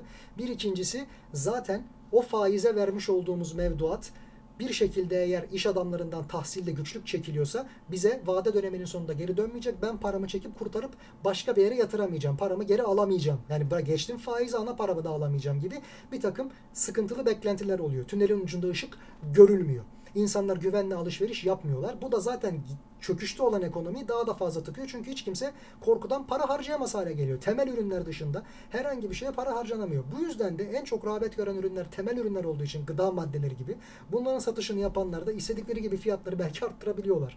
Hele bir de masraflar arttıysa gelecek ayları düşünmek veya çalışanların maaşlarını, sigortalarını vesaire düşünmek için veya ücretler asgari ücret seviyesi hep yukarı çıktığında maalesef bu yüzden buna yansıyor. Daha fazla insanı çalıştırabilmeyi ve faaliyetlerini sürdürebilmek adına onlar da bir takım zamlar yapıyorlar. E, en temel maddelere zam geldiğinde gerek rağbetten gerek maliyet enflasyonundan o noktadan itibaren insanlar daha da hiçbir şey alamaz hale geliyorlar. Bu yüzden de hele bir de bizim dışarıya ihraç ettiğimiz ürünlerden elde ettiğimiz döviz yani euro dolardan daha değersiz bir hale geliyorsa veya dolarla eşitleniyorsa ihracat yapmanın hiçbir alemi kalmıyor. Ama ithalata bu kadar bağımlı bir ekonomimiz varsa ham madde bakımından, ana parçalar bakımından iyice bir çöküşe giriyoruz. 4-5 koldan birden çöküşe giriyoruz. Bu noktadan itibaren de insanlar şunu düşünüyor. Hangisi kıymetliyse değerini kaybetmemesi için elimdeki servetin oraya döneyim. Hangi yatırım aracıdır o? Ya altındır ya işte DCM'ler vesaire üzerinden gitmektir ya da dolara dönmektir. Dolarizasyondur. Dolarizasyona döndü insanlar. En kıymetli, en durağan veya en stabil, herkesin karşısında en güçlü olan para birimi eğer dolarsa, benim milli para birimim Türk lirası olsa bile ben paramı kaybetmemek için bu zor dönemde dolara yatırayım, altına yatırayım vesaire gibi bir anlayış oluyor. İyi hoş da böyle yapa yapa belki bazı insanlar parasını korumayı başarabiliyorlar doğru ama ülke olarak ABD dolarına bu kadar fazla bağımlı hale geliyoruz. Ama üstüne biz dolar tahakkümüne ve Amerika'nın tasallutuna karşı da savaş açan bir ülkeyiz. Yani onların en önemli silahına sığınarak onlarla beraber yol yürüyerek daha da beter onlara iltisaklanarak onları yok etmeye çalışıyoruz. Bu da enteresan bir çelişki tabii ki. Yani bu paradigmanın içerisinden çıkmak akıl kârı ile pek mümkün değil. Yani bu yaptığımız şey dolara çok fazla bel bağlamamız Amerika'yı etkilemez. Aksine onların daha da istediği bir şey haline gelir. Ama bizi mahvedebilir. Bu kadar fazla başka bir ülkenin para birimine bağımlı olmak hele bir de o ülkenin para birimine bu ekonomik sisteme ve o ülkeye doğrudan dolayı kafa tutuyorsak, savaş açıyorsak. Bu yüzden de maalesef ve maalesef Türk lirasının değerini düşük tutmak hele bir de bizimki gibi bir ekonomik yapılanma içerisinde bu işe çare değil. Geçer akçe neyse ona insanlar tabii ki bir şekilde tenezzül edecekler. Tevekkül edecekler, tevessül edecekler vesaire. Oraya dönecekler. Mühim olan nokta üretimi yapsak bile bu üretimi dünyanın her türlü ülkesine satabilmek, yurt içinde ve yurt dışında pazarı genişletebilmek ve insanlara geleceğe dair ümit aşılayabilmek. Elinizdekini de ekonomiye kazandırın, harcamaktan korkmayın. Meraklanmayın yenisi gelecek ve gelen yenisiyle siz 1 doların 1 TL'ye veya 3 TL'ye eşit olduğu dönemlerdeki gibi hem bir şeyleri alabileceksiniz, satabileceksiniz ve zenginleşebileceksiniz, kar edebileceksiniz diyebilmek. Dolayısıyla bizim durumumuzda bu kadar değersiz hale getirmek Türk lirasını dolar karşısında maalesef ekonomik krizi çözmez aksine daha da beter hale getirir. Başka türlü bir modellemeden safhadan geçiyor olsaydık daha evvel açıkladığım safhalarda olduğu gibi bu kadar olmasa bile mesela 1 doları 4 TL, 3 TL, 3,5 TL civarında tutabilseydik maksimum 5 TL bandında tutabilseydik bizim işimizi görebilirdi. Ama bu tabii ki insanların emriyle, talimatıyla bir yerlerde sabitleyerek vesaire falan olmuyor. Bu yüzden ekonomi çocuk oyuncağı bir şey değil maalesef diyelim efendim. Bu konuya dair söyleyeceğiniz herhangi başka bir şey var mıdır efendim? Yoksa bir sonraki konuya belki de en uzun konumuza geçeceğim. Hemen bakalım. Evet herhangi bir yazı gelmemiş. Peki. Efendim Birinci Dünya Savaşı'na niye aynı zamanda akrabalar savaşı deniyor? Bunun üç tane temel unsuru var. Hepsi de birbirine bağlı. Birincisi, Birinci Dünya Savaşı'nda ilgili ülkelerin, katılımcı ülkelerin başındaki hanedan mensuplarının hemen hemen hepsi birbiriyle çok yakın akrabaydı. Hatta şöyle söyleyelim. Bu çok güzel bir kitaptır. Tavsiye ederim. Kral İmparator Çar. Çar 2. Nikola İngiltere Kralı 5. George ve Alman İmparatoru 2. Wilhelm. Birinci dereceden kuzenlerdir. Aynı hanedana mensuplardır. Bu aynı hanedana mensup olmalarının öyküsü de ta papalığın, Kutsal Roma Cermen İmparatorluğu'nun kurulmasıyla beraber bütün hanedanları birbiriyle akraba edip hepsini emri altına sokmak ve her ülkede adeta şube açarcasına kendi emirellerini iktidara getirmek projesiyle alakalıdır. Zaman içerisinde o asilzadeden bir diğerine, o aristokrattan bir diğerine arada yenileri çıkmıştır. İşte evlilik yoluyla zaten diğer mevcut hanedanlara dahil olmuşlardır vesaire vesaire. Tıpkı işte Yeşilçam filmlerinde gördüğümüz fabrikatörlükler gibi aramızda evlenelim, yatırımlarımızı daha da büyütelim, çocuklarımız evlensin, şirketlerimiz birleşsin, yabancıya gitmesin vesaire gibi ya da birinin işte damadı olan kişi yokluktan gelse bile zenginse eğer damat gittiği aile onunla beraber kendisi de iş hayatına atılsın. Zengin, genç, parlak bir iş adamı olarak işleri daha da büyütsün. Yani hem doğurduğunuzdan hem de bünyenize kattığınızdan fayda görerek mevcut durumunuzu, statikonuzu, gücünüzü koruyup arttırmayı da becerin. Bu yüzden de pek çok ülkenin hanedanı özellikle 1648 Westfalia Savaşı'ndan sonra tamamen ve tamamen Vatikan'ın tayin ettiği ailelerden müteşekkil oldu. Bunların içerisinde Romanovlar da var. Romanovların ikinci safhası kesinlikle Slav falan değildir. Ruslarla uzaktan yakından bir kan bağı falan yoktur. Tamamen ilgili işte Sakson diyelim ailenin aslında tam burada adı var. Saksen Coburg Gotha şeklinde bir uzak kuzeni olan birinci dereceden ikinci dereceden bunların hepsi zaten birbiriyle evlenmeye devam ediyorlar. Oradan devam eden ve Romanov adını alan bir ailenin Rusya'nın başına Papa tarafından tayin edilmesiyle oldu. Devamında aynı şekilde bilhassa Almanya ile İngiltere arasında işte Kral 5. George ve 2. Wilhelm, Kaiser Wilhelm arasında 1871'deki o Alman birliğinin sağlanmasının ardından gelen o kan bağı savaşın temel dinamiklerinden, belirleyicilerinden bir tanesi oldu. Niye? 1917'de bir değişiklik yaptı İngiliz hanedanı. Dedi ki, dediler ki iç politikada halktan ve meclisten. Ya iyi de biz Almanya ile şu an savaşıyoruz. Almanya sizin çok yakın akrabası olduğunuz bir yönetime sahip. Kraliyette, monarşide. Bu böyle olmaz. İnsanlara biz bunu anlatamayız. Dolayısıyla ne yapalım? Bir değişiklik yapalım. Onlardan olmadığınızı göstermek için bir şey yapın. Onlar da Windsor Sarayı'nda ikamet ediyorlardı. İngiliz kraliyet ailesi ve soy isimlerini Windsor olarak değiştirdiler. Artık bizim savaştığımız Almanlarla bir aile bağımız kalmadı diye gösterebilmek, maskeleyebilmek adına tabii ki bunu yaptılar. Bu hanedanların içerisinden üç tanesinin çok yakın olduğunu zaten söyledik. Fakat aslında bir dördüncüsü daha vardı. İtalyanların o zamanki kralı 2. Vittorio Emanuel de Savoy soyundan geliyordu. Savoy hanedanından ve Sardunya dukalığından, daha doğrusu krallığından geliyordu. Sardunya krallığı bildiğiniz üzere Alman, düzeltiyorum İtalya'nın birleşmesinde 1861-71 arasındaki o birleşmede geri kalan bütün krallıklara ve papa devletlerine diz çöktürüp birleşmeyi sağlayan temel unsurdur. Aslında o yapmadı ama başa ona geçirdiler. Çünkü silahlı kuvvetler ve ekonomik güç bakımından en büyük iki tane krallıktan bir tanesiydi o topraklar içerisinde. Ve devamında Avusturya'ya karşı 2-3 tane bağımsızlık savaşı verdiler. Fransa'ya karşı keza aynı şekilde verdikleri oldu ve devamında da kendi birliklerini tesis ettiler. Başa geçirdikleri kral da 2. Vittorio Emanuel'di. O da Savoy Dükalığından geliyordu. Savoy Dükalığı da aslında Saksonya asıllıdır.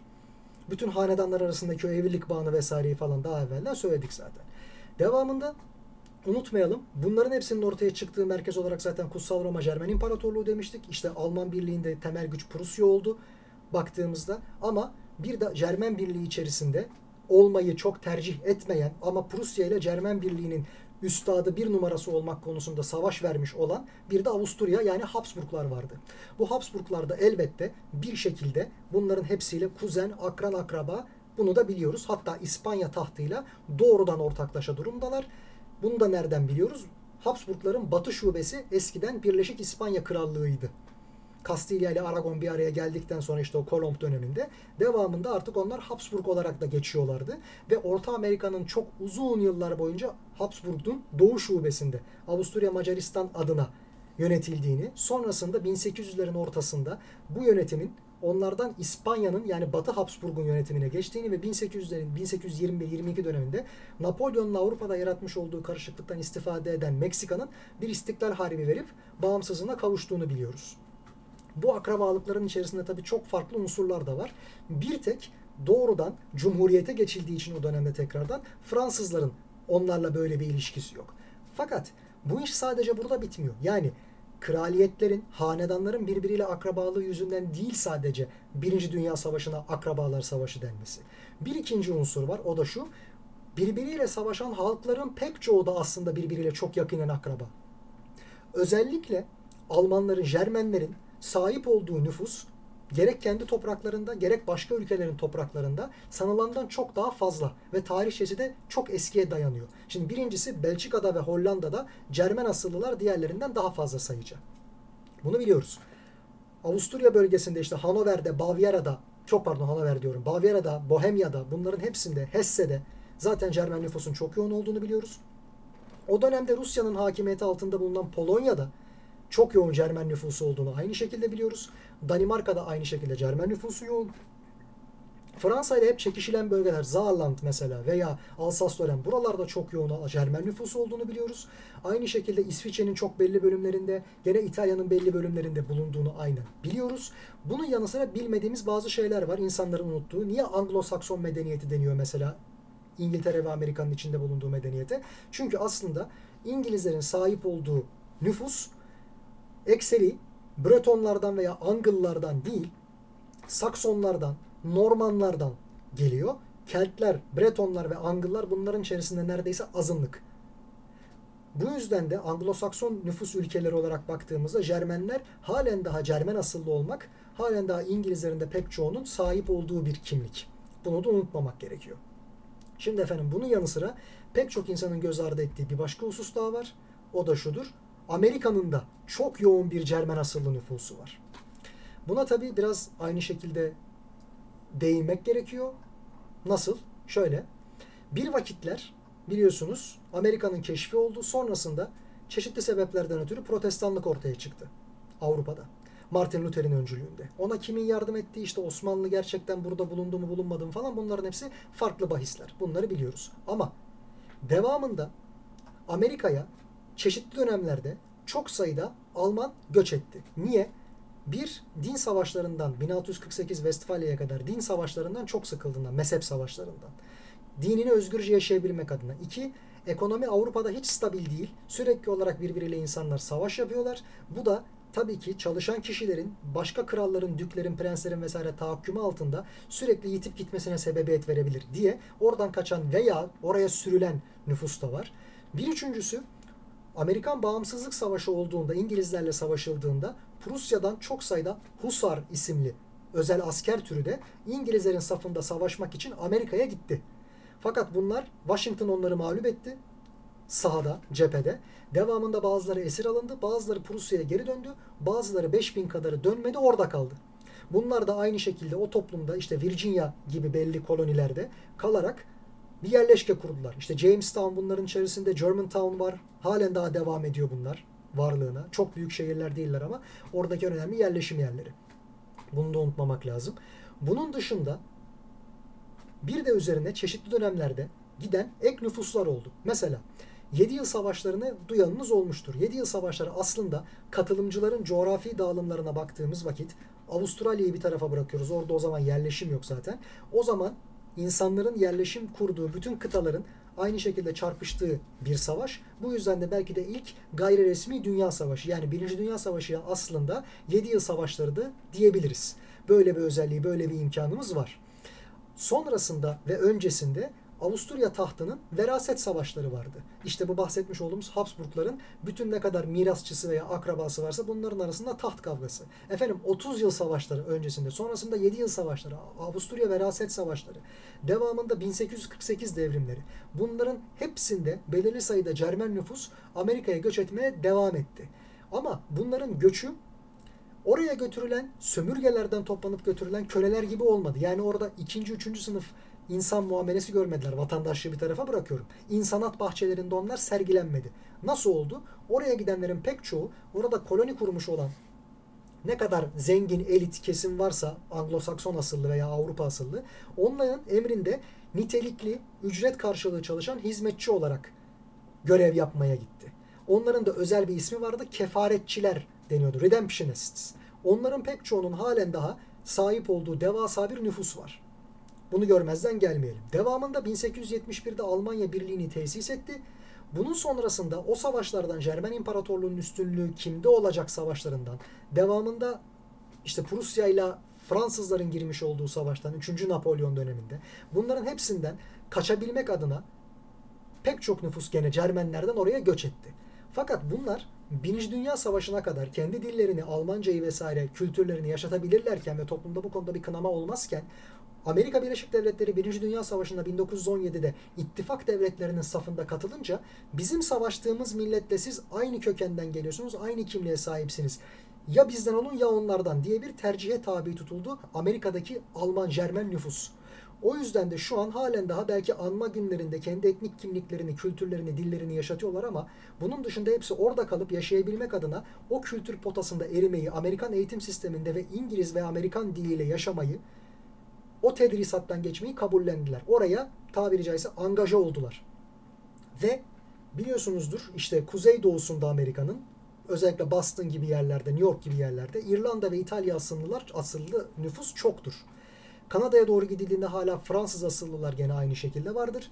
Orta Amerika'nın kuzey kısmına geldiğimizde Finliler veya Norveçliler vardır önemli azınlık kapsamında. Hatta Finlilerin iç savaştan sonra çıkarmış olduğu bir iç savaş ihlal pardon isyan ihtilal teşebbüsü de var o yörelerde. Bastırıldı çok kısa sürdü ama neticede var mıydı? Vardı.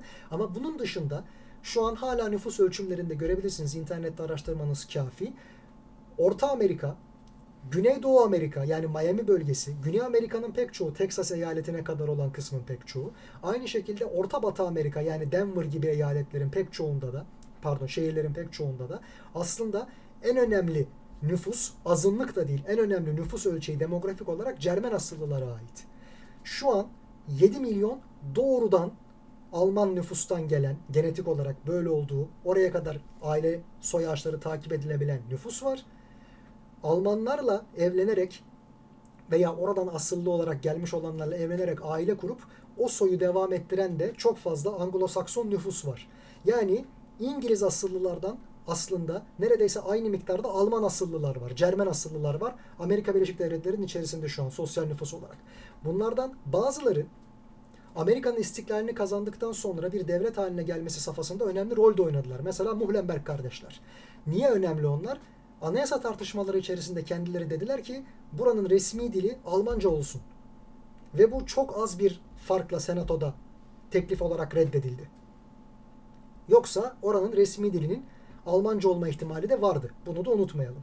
Dolayısıyla orada savaşan halkların pek çoğu da Rusya'da da benzer bir nüfus vardı. Cermen asıllı nüfus. Amerika'da da, İtalya'da da, Almanya'da da, İngiltere'de de birbiriyle kardeş kabul edebilecek o kadar fazla insan vardı ki. Ve bu savaşa katılan 5 ana ülkenin, Osmanlı'yı da dahil edersek 6 ana ülkenin hepsinden en az birer milyon kişi gitti. Savaşta öldü. Sonra veya hastalıktan dolayı sıkıntı yaşadı, telef oldu. İspanyol gribi çıktı biliyorsunuz sonrasında ki İspanyol gribinin İspanya ile normalde bir alakası yoktur. Savaşla ilgili haberleri normalde tarafsız olarak İspanyol basını veriyordu ve ilk olarak bu virüsten, bu hastalıktan bahseden İspanya basını olduğu için bu İspanyol gribi olarak özdeşleştirildi. Yoksa İspanya'da türemiş bir virüs falan değildi. Ama savaşı neredeyse bir anda kesip bitiren ve galip gelen tarafların da neredeyse bir Pirus zaferi kazanmasına sadece sebep olan bir hadiseydi. Pirus zaferini bileniniz vardır. Savaşı kazanmak adına o kadar fazla kaybı göze alıyorsunuz ki bir süre sonra elde ettiğiniz zafer sizi tatmin etmiyor. Yani kâra geçmemiş oluyorsunuz o savaşa girerek.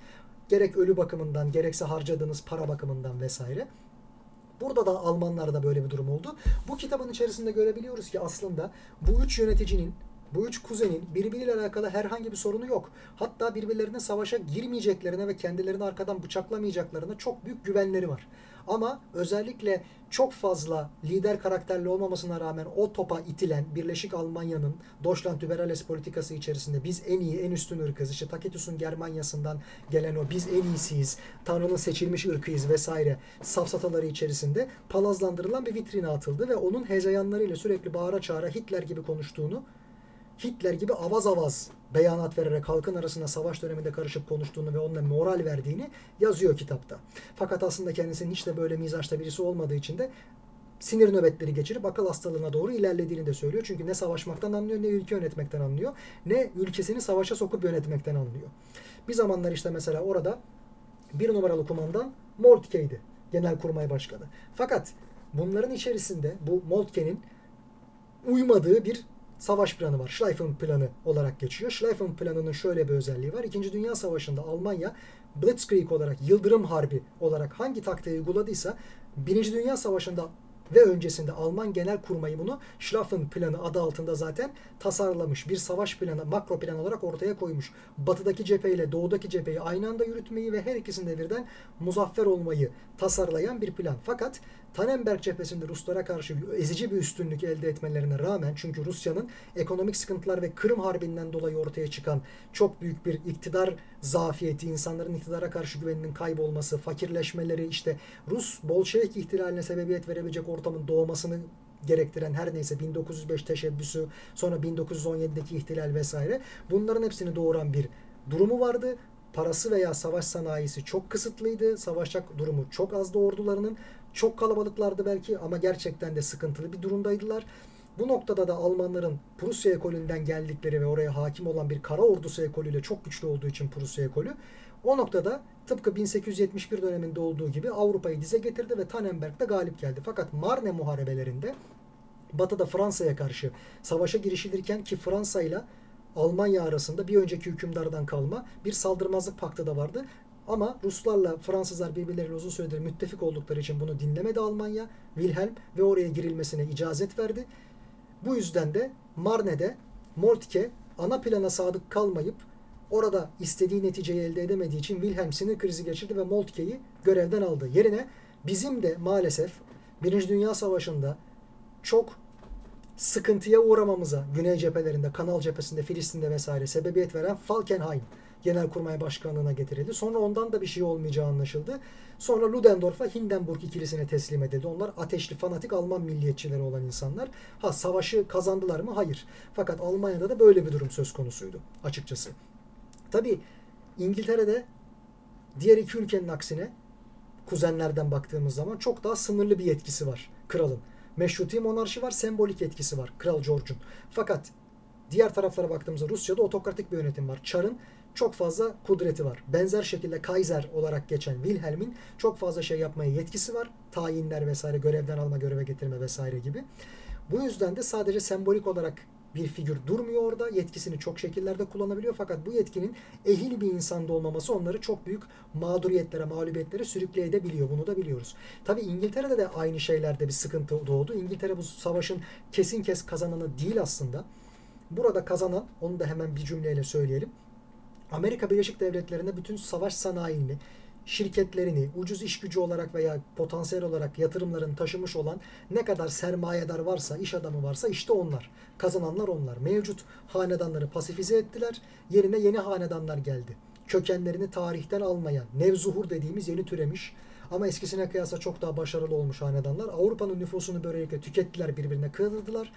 İşte 1848 devrimleriyle zaten Miter çok pardon Mitterrand diyor. Mitterrand nereden gelsin ya? Ya bir biliyorsunuz 40 yıllık bir planı vardı o dönem içerisinde Metternich'in Avusturya'nın Dışişleri Bakanı'nın 1815 Viyana Kongresi'nden 1848'e kadar halen daha hanedan asıllı meşruti monarşiler bile değil mutlak monarşiler hüküm sürsün istiyordu. Fakat 1848'de bunlar ortadan kalkmaya başladıkça Habsburglar yeni bir plan yaptılar. Baktılar topraklar ellerinden gidiyor. Çok da güzel savaşacak bir askeri yoktur. Hiçbir zaman da olmamıştır Avusturya'nın. Hatta en beceriksiz iki asker topluluğunun İtalyanlar ve Avusturyalılar olduğu söylenir. Bu noktadan itibaren Vatikan'la çok fazla iltisaklı olan Habsburglar yatırımlarını başka yerlere taşıyıp Avrupa'yı Amerika'dan yönetmeye ama gene bizzat kendileri yönetmeye ve bunlara ortak olmaya karar verdiler. Besbelli ki. Olan bu. Avrupa'da da nüfus, çalışacak olan nüfus, insan gücü çok daha düştü solculuğun, sağcılığın vesairenin falan bir önemi kalmadı. Çünkü ortada zaten adam akıllı insan kalmadı. Genç nüfusun tamamı yakını zaten savaştan sağ kurtulabildiyse travmatik bir hale geldi. Onların o travması hiçbir zaman geçmez. Şimdi Batı cephesinde yeni bir şey yok dizisini seyretmişsinizdir Netflix'te. Orada da çok güzel anlatılıyor. İngilizlerde şöyle bir durum var. Diyorlar ki biz alakamızın bile olmadığı topraklarda niye gidip kendi vatan evlatlarımızı savaştırdık ve onları orada kaybettik? Travmatik olan bu. Hani biz dünyanın bir numaralı nüfusuyduk. Hani biz seçkindik, hani biz dünyaya vaziyet ediyorduk. Niye bizim evlatlarımız gidip orada öldü? Ya ne yapacaktık? Sömürgelerden gelenler, Commonwealth ülkelerinin içerisinde bulunan ne kadar ülke varsa oradan gelenler bizim adımıza savaşsaydı, parasını verip savaştırsaydık. Bir noktadan sonra bunu da takip ettiler. Anzak askerleri, Kanadalılar, Avusturyalılar, Yeni Zelandalılar, Hint Müslümanları, hakeza bizim Çanakkale cephesine getirilen Afrikalı kabileler, kabilelerin içerisinden yamyamlar vardı. Yerliler, Afrika yerlileri. Bunları tutup bizim adımıza savaştırın. Bunu da yaptılar fakat o kadar büyük ölçekli bir savaştı ki bu. Onun masraflarını bile karşılamaya artık güçleri kalmamıştı.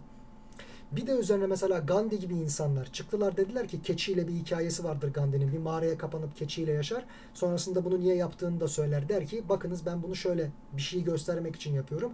Sadece sahip olduğumuz en sade ürünler, veya doğal olarak doğanın bize bahşettiği hayvanlar, ağaçlar, bitkiler, böcekler bile bizim hayatta kalmamız için yeterli. Biz İngiliz mallarını tüketmek zorunda değiliz.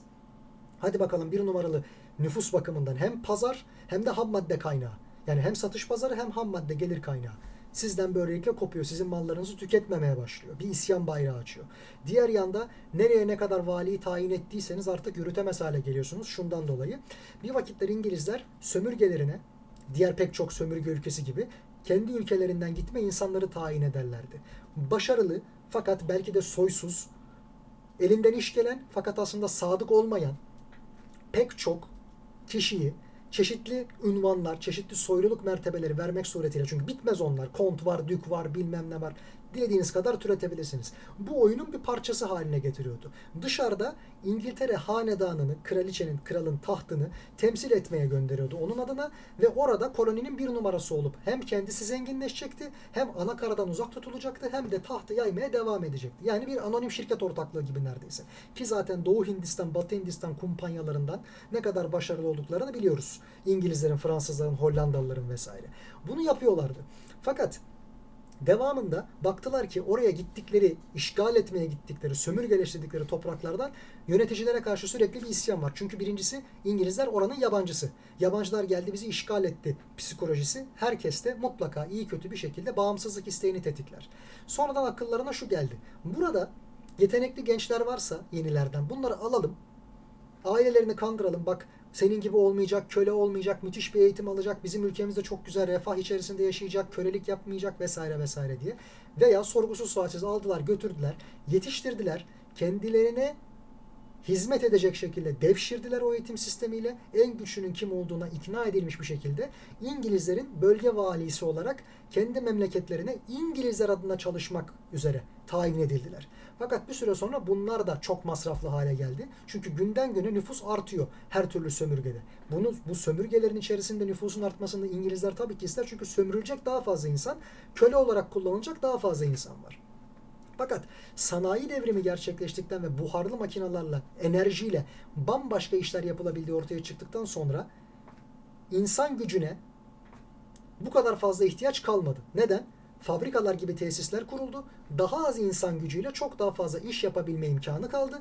Niteliksiz ama sürekli temrinle aynı işi yapan vasıfsız sıradan işçiler belli şekillerde ihtiyaç dahiline girdiler. Yani aranan yeni profil bu oldu. Tarlalarda sabahtan akşama kadar çalışacak olan insanların ürettiği katma değer veya yarattığı ham madde bizim için sağladığı değer birken fabrikalarda biz bunu mamul ürün işleyerek bambaşka bir ürün haline getirebildiğimizde mamul ürünün katma değeri çok daha fazla oluyor. Piyasada çok daha yüksek meblağlara karşı satabiliyoruz. Aynı zamanda bize faydası da çok bu ürünün nominal olarak, özgül ağırlık olarak faydası da bize çok daha fazla ham maddeden.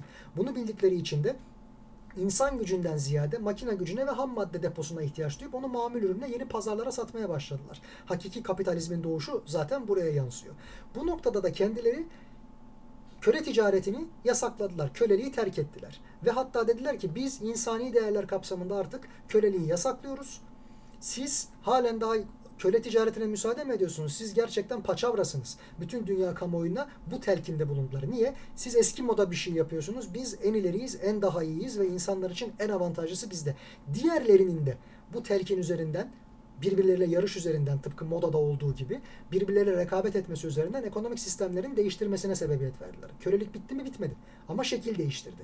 Bu tabii ki çok masraflı oldu. Mesela kendi ana karasında Britanya adasında insanlar refah, refah içerisinde yaşayabilsinler ve kölelerden bir farkları olsun diye işte liberallerin bilhassa hukukun üstünlüğüne dayalı olarak ülkeyi yönetenlerin solcu eğilimleri baş gösterdi. Hukuka bu kadar fazla bağımlı kalıyorsanız bunu zamanında işte Bismarck da yaptığı için gönderildi iktidardan. O zaman sizin Commonwealth ülkelerinden yani sömürgeleştirdiğiniz ve yönettiğiniz ülkelerden vatandaşlarınızın ana karada yaşayan vatandaşlarınızın bir artı değeri olmalı. Nedir bu artı değer? Mesela sendikalar. Mesela mesai, mesai tanımı, belli çalışma saatleri. Mesela asgari ücret, emeklilik, sigorta, ücretli tatil vesaire gibi.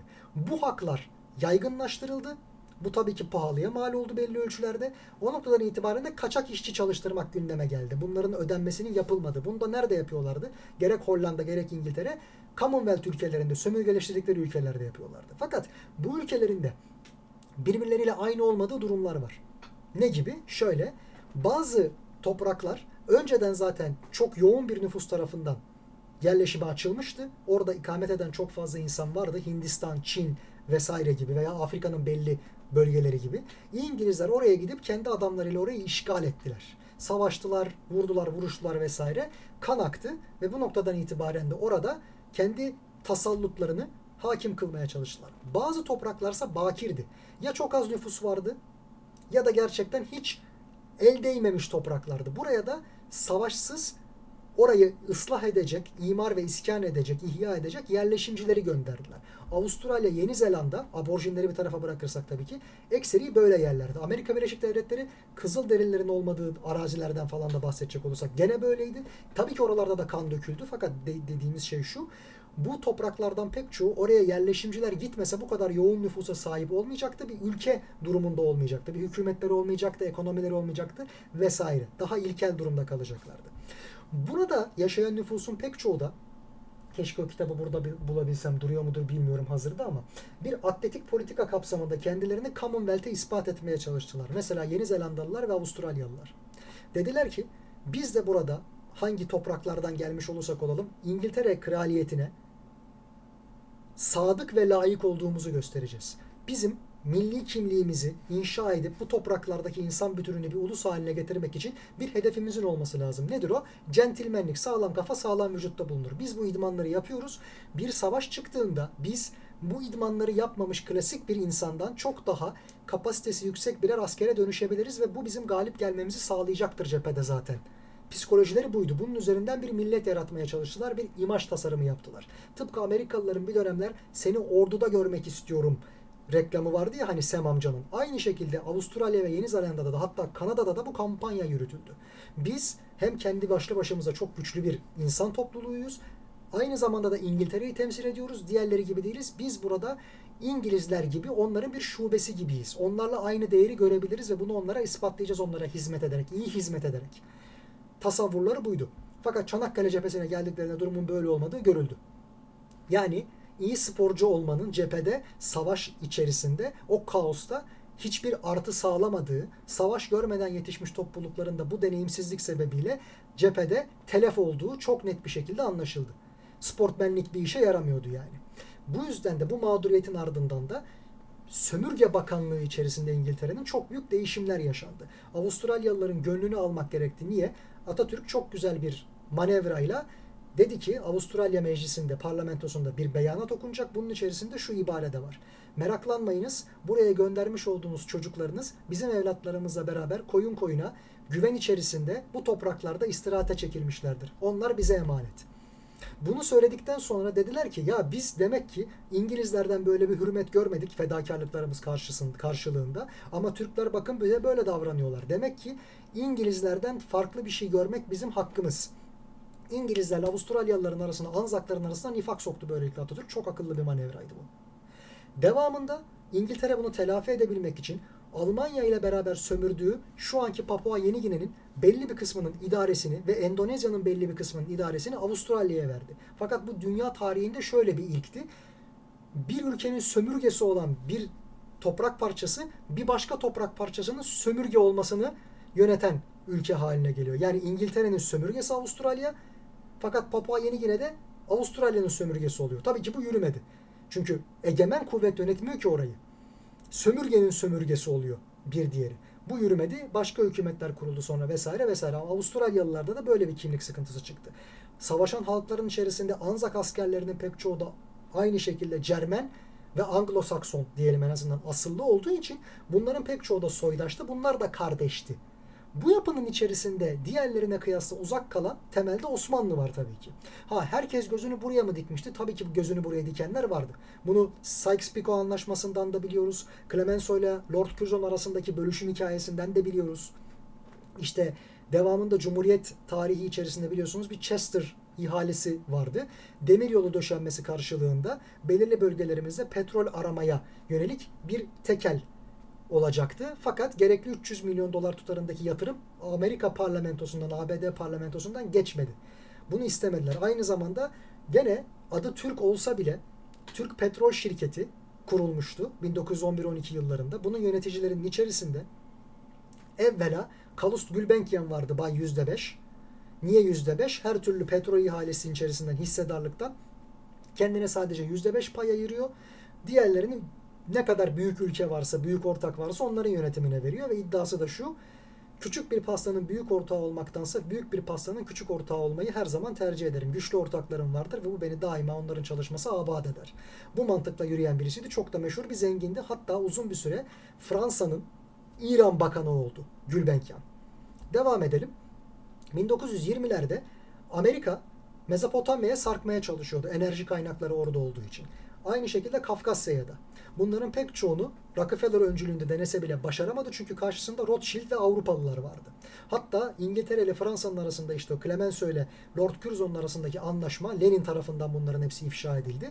Diyordu ki biz hiçbir şekilde Mezopotamya'ya yani Arabistan'a, Irak'a, İran'a vesaireye Amerikan şirketlerini sokmayacağız. Buralar bize ait olacak. Bu ta Süveyş krizinden sonra 2. Dünya Savaşı'nın yaratmış olduğu ve devamındaki o soğuk savaş döneminin içerisinde 50'lerden sonra bu dengeler değişmeye başladı. O döneme gelinceye kadar bir de böyle unsurlar var. Bunun yanı sıra aynı şekilde Pers İngiliz Petrolleri isimli şirket veya Türk Petrolleri adı altında kurulan fakat yabancıların yönetimi içerisindeki o şirket Shell, Shell Dutch Company'ye bugün bildiğimiz Shell yani benzinci. Aynı şekilde British Petrol, BP bunların hepsi oranın ortaklarından. Bunun yanı sıra çok ilginçtir. Deutsche Bank da Almanların bir numaralı bankası da bu şirketin ortaklarından. Bu nasıl düşmanlık? Yani İngiltere ile Amerika savaşıyor veya İngiltere ile Almanya savaşıyor, Almanya ile Amerika savaşıyor diye düşünüyoruz. Ama bir bakıyoruz ki bunların sermayedarları birbirleriyle çok yoğun ticari işler içerisinde. İşte bu da bizi aslında gücün, ticari gücün, parasal gücün hanedanların tekelinden çıkıp başka hanedanların nevzuhur eden yeni taykun dediğimiz o devasa işletme ticari imparatorlukların içerisinde doğan gelişen unsurun bünyesine girdiğini gösteriyor. Yani bir zamanlar işte Fugerler, Esterhaziler, Venedik Kara Asaleti, Hansa Birliği gibi Baldi, Baldiler, Peruzziler gibi bir takım çok önemli hanedanlar veya Borgialar ki Borgialar aynı zamanda Ceneviz çok pardon Cizvitleri de yaratanlardır. Bunların hepsinin sahip olduğu Esterhaziler hakeza aynı şekilde Habsburgları yaratanlar. Onların hepsinin sahip olduğu güç el değiştirecek. Bunlar belki pasifize edilip yönetimin belli bir kısmında hissedar haline getirilecekler. Toptan yok da edilmeyecekler. Çünkü onların verdikleri icazet veya çıkarmayacakları ses yeni hanedanların yönetimi devralabilmesi için önemli kriterlerden bir tanesi. Öyle ya eski hanedan yenisine bir şekilde el veriyorsa toplum adına veya bürokratlar adına kabulü çok daha mümkün olur. Geçiş çok daha az sancılı olur bu durumda. Güç artık Avrupa'yı temsilen gene Amerika'da boy gösteren ve şu an Amerika FED'lerinin temel yönetiminde bulunan işte Warburg gibi ailelerle veya Rothschild gibi, Rockefeller gibi ailelerle oradan çıkan Morgan gibi, Ford gibi, Ford daha sonra pasifize edildi ama Carnegie gibi ailelerle bir takım işbirliklerinin dönmesine, gene kendiler arasında başka paylaşım savaşlarının da yaşanmasına sebebiyet verdi. Şimdi Alman halkının içerisinde hep şöyle bir algı vardı. Biz aslında çok ileri gidebiliriz. Doğrudur Almanlar karınca gibi disiplinli çalışırlar. Fakat yönetim zekası bakımından daima İngilizlere, İngiliz akrabalarına yani kuzenlerine diyelim öykünmüşlerdir. Ve düşünce yapıları hep şuydu. Rusya ile İngiltere bizim daha da ileri gitmemize mani olan, bizi geri çeken, geri plana çeken, ayaklarımıza pranga bağlayan iki tane önemli unsurdur. Dolayısıyla bizim birinci düşmanımız İngilizlerdir. Fakat bunu söyleyenler genellikle Güneydoğu, Habsburg alanının veya işte Hanover değil de Bohemya'nın veya şu an Baviera yöresinin vesaire içinde bulunduğu aristokratların, toprağa dayalı Junkerlerin vesaire oranın zenginlerinin savunmuş olduğu bir fikir ya da sizin en yakın akrabalarınız sizinle neredeyse tıpatıp aynı olan, geleneksel veya genetik olarak aynı olan fakat kültürel bakımdan sizden daha ileri gibi görünen Rusya, Fransa, İngiltere gibi dünyanın başat ülkelerini aslında düşman değil akraba olmanıza rağmen bu akrabalığı bir düşmanlık tesis etmek, bir rekabet yaratmak için kullanıp onları temel düşman olarak da görebilirsiniz. Bizde mesela Yunanistan'a karşı bu yapıldı. Veya Amerika'ya karşı şu an bu yapılıyor. Bizim bir numaralı düşmanımız Amerika ve Amerikalılardır şeklinde. Aynı şekilde Rusya ile Sovyetler Birliği ile Amerika bunu yıllar boyunca yaptı. Almanlarda da hep bizim birinci düşmanımız İngilizlerdir. İngilizlere ölüm. Sonra Ruslar, sonra Fransızlar gibi bir algı vardı. Halkta bu kasten yaratılmıştı. Suni olarak. Bir ikincisi aslında Birinci Dünya Savaşı'nın patlak vermesine sebebiyet veren hadiselerde Habsburg İmparatorluğu'nun, Habsburg Hanedanı'nın çok büyük bir aktif rolü var ve o parlamentonun. Sırp milliyetçinin gelip işte Arşidük'ü öldürmesinden sonra veliahtı Devamında inanılmaz bir saldırganlık var. Muhtemelen de zaten yaptırtan da kendileri bu savaş çıksın diye. Ama şunu da unutmamak lazım. Wilhelm'in yani Alman Kaiseri'nin Prusya ekolünden gelmesine ve aslında Habsburglara diz çöktürmesine rağmen 30-40 yıl önce Habsburg Hanedanı'nın başına çekmiş olduğu bir telgraf var. Buradan hususi olarak hatta yerini bulup size okumak istiyorum.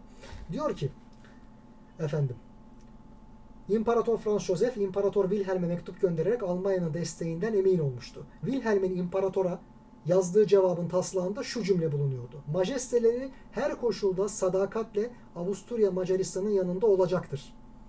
Bu taslaktan her koşulda ifadesi çıkartıldı fakat geri kalanı sabit tutuldu. Yani kayıtsız şartsız Almanya burada Avusturya'ya destek verecektir. Biz bizi biliriz, birbirimizi biliriz, biz bize destek olalım, geri kalanların hepsini mahvedelim şeklinde. Bu noktada akıllanan papalık, Vatikan, Avusturya Macaristan ve İtalya başka yola girdiler. Özellikle İtalya savaşın ikinci yılına kadar buraya dahil olmadı. Akraba bulunduğu ve üzerinde hak iddia ettiği topraklarda aslında pasif kaldı. Çünkü aralarında İngiltere çok affedersiniz Almanya, Avusturya, Macaristan ve İtalya arasında sahip olunan bir pakt saldırmazlık paktıydı. Defansif pakttı. Bir savaşa beraber gireceğiz paktı değildi aslında. Bu yüzden de taraflardan bir tanesi İtalya'ya saldırmadıkça İtalyanlar da herhangi bir şekilde karşılık vermediler. Gel gelelim onların da bir politikası vardı. Diyorlardı ki biz topraklarımızın dışında bulunan İtalyan vatandaşları da kendi vatandaşımız sayıyoruz. İtalyan asıllı insanları da kendi vatandaşımız sayıyoruz. Ve onların da bir şekilde bizim topraklarımıza bir gün katılabilmesi için ya onları buraya çekeceğiz ya da biz o toprakları işgal edeceğiz. Birinci Dünya Savaşı'na girmelerinin temel sebebi buydu. 1915'te. Bu sayede işte Trieste gibi yerleri de ve Trento'ya da aynı şekilde sahip oldular. Onların dördüncü bağımsızlık savaşının bir parçasıydı Birinci Dünya Savaşı. Fakat kime karşı girdiler? Orta Avrupa'nın temel güçlerine yani saldırmazlık paktı imzalamış oldukları Almanya ve Avusturya Macaristan'a karşı İngiltere ve Fransa'nın tarafında girdiler. Bunu da unutmamak lazım. Bu onlar adına resmi politikaydı. Bunu şu an hepimiz aslında yapıyoruz. Mesela Türk Birliği, Turan Birliği politikası bizim sınırlarımızın dışında yaşayan ne kadar Türk unsuru varsa geçmişten bugüne onların hepsini birleştirip tek bir millet adına tek bir millet haline getirebilmek üzerine kurulu bir tasavvursa diğer ülkelerin de böylesi politikaları var elbette. Bu da kurulan bir ülkenin, birliği sağlanan bir ülkenin içerisindeki halkı birlik ve dirlik içerisine sokmak, o ülkeyi çalışır, ekonomisi işler, askeri gücü kuvvetli, dinamik bir toplum haline getirmek için kullanılan motivasyon kaynaklarından bir tanesi. Biz üstün milletiz, üstün ırkız, Tanrı bizi seçti, bizden daha iyisi yok, hadi bakalım çalışın, övünün kendinizle şeklinde. Bunu biz de yaptık. Türkiye Cumhuriyeti kurulurken. Bu yanlış değil, çok geçerli bir yöntemdir. Olması gereken de belki budur. Çünkü zaten bağımsızlık savaşı vermek adına pek çok insan telef oluyor. Travmatik bir hayat yaşıyor cephelerde geçtiği için ömrü. Bunu da unutmayalım. Fakat burada Vatikan'ın özel şöyle bir rolü var. 1929'da Laterno Paktı imzalandı ve işgal edilmiş durumda bulunan Vatikan, Roma daha doğrusu tekrardan Vatikan, Vatikan şehrine tahsis edildi. Vatikan bağımsız bir ülke oldu. Katolikliğin merkezi oldu ve resmi hac merkezi olarak tanındı İtalyan hükümeti tarafından. Bu sayede Hristiyanlığın, Katolikliğin merkezi Avignon'dan, Fransız topraklarından tekrar Roma'ya döndürüldü. Bunu da unutmamak lazım. Bunun içerisinde tabii başka şeyler de var. 1985'te ne hikmetse 1985'te bir değişiklik yapıldı ve dediler ki artık dini kurumlar mesela vergiden muaf.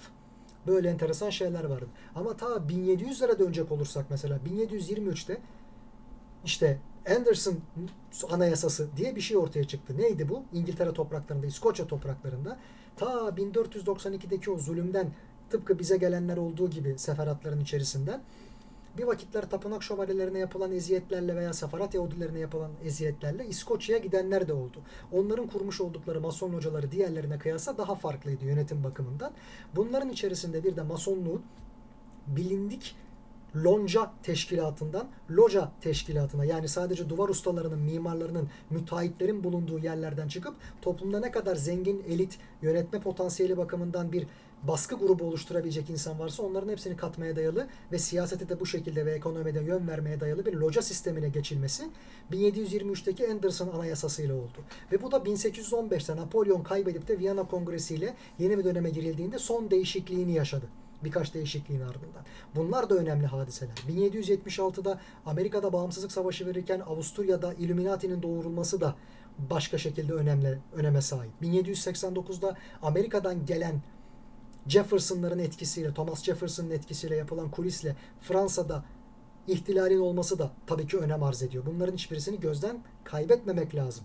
Şunu da aynı şekilde unutmayalım. 1291'de Akka Kalesi Hristiyanlardan alınıp Memluklar tarafından düşürülünce oradaki Hristiyan devleti. Oradaki pek çok unsur bilhassa tapınakçılar gelip İsviçre'deki Sion tarafında kendilerine merkez edindiler. O noktadan itibaren farkındaysanız Sion, Siyonizmin içerisindeki o bildiğimiz Sion döneminin yani Filistin'deki İsrail topraklarının vesaire veya o civardaki şu an tartışmalı olan toprakların her birisinin içerisinde Siyonizmin hedeflediği yerlerdir. İsviçre'de de bir Sion var. Bu tesadüf mü? İsmen orada olması. Hatta şunu da unutmayalım. Laiklikten, sekülerlikten ve sekülerlikten vesaire bahsedilir. Aslında dünyadaki Amerika, İngiltere gibi hükümetlerin pek çoğunda Hristiyan Siyonistleri hükümdardır. Bunu da unutmayalım. Ne demek bu? Aslında Yahudi Siyonizminden çok daha önde gelen bir Hristiyan Siyonizmi var. Eski ahitle yeni ahiti birleştirdik. Yani İncil'lerin hepsini Tevrat'a göre yorumluyoruz. İkisi birbirinin karşıtı değil, tamamlayıcısıdır. Yani Yahudilikle Hristiyanlığı birleştirelim. Bilhassa Katolikliği. Katolikliği böylelikle bitirelim. Hatta protestanlığa da geçit vermeyelim. Başka bir taraftar kitlesi yaratalım. Bu sayede Yehova şahitliği ortaya çıksın, evangelizm ortaya çıksın, kıyametçilik vesaire ve bunlarla yepyeni bir mümin kitlesi yaratalım. Bu mümin kitlesi kesinlikle Yahudilere düşman olmasın. Tam tersine onları daha seçkin bir memleket olarak, bir millet olarak görsün tezahürü içerisindeler ve bu tabii ki yönetim anlayışı bakımından mantıklı, seküler, dünyevi bir şeyden değil, ilahi olduğu düşünülen, belki çoğunlukla da sapkın, fanatik, ezoterik, hatta belki hani ne derler buna, bir şekilde metafizik bir dinamizmle, bir hareket etme şablonuyla, böylesi motivasyonlarla davranan ama çok da güçlü olan ülke yönetimlerini ortaya çıkardı. Amerika Birleşik Devletleri'nde böyle oldu.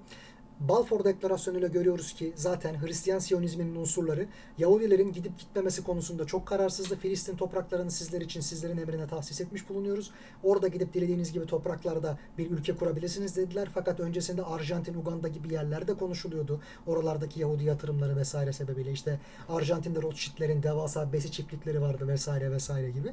Fakat aslında Yahudilerin Siyonizmle ortaya çıkardıkları milliyetçilikte o amaca hizmet etmesi başka bir şey, o amacın gerçekleşmesi başka bir şey. Çünkü Talmud'un emri temelde şudur. Siz devlet olmayın fakat bütün devletlerde var olun. Bütün devletler siz olun. Yani hepsinin içerisine sızın ve onları kendi menfaatleriniz doğrultusunda hizmet eder şekilde dönüştürün. Ama kendiniz otomatikman bir devlet kurarsanız o iş bambaşka. Hayaller gerçekleşti. E şimdi ne olacak? Durumu oluyor. Bu yüzden de aslında bunların içerisinde Siyonist olanlar ve Siyonist olmayanlar diye de bir ayrım vardır Yahudilerde. Ama Hristiyan Yahudileri de çoktur. O amaca hizmet eden, fanatik bir şekilde kendini öyle bir doğruya hizmet etmeye odaklamış çok fazla insan vardır. Bunun bir diğer tezahürü de şudur. Amerika Birleşik Devletleri'ne başkan seçilen çok sayıda insanın ailesi hısım akrabalık yoluyla aslında temelde belli dönemlerde birbiriyle kesişmiştir. Yani bunların pek çoğu birbiriyle akrabadır.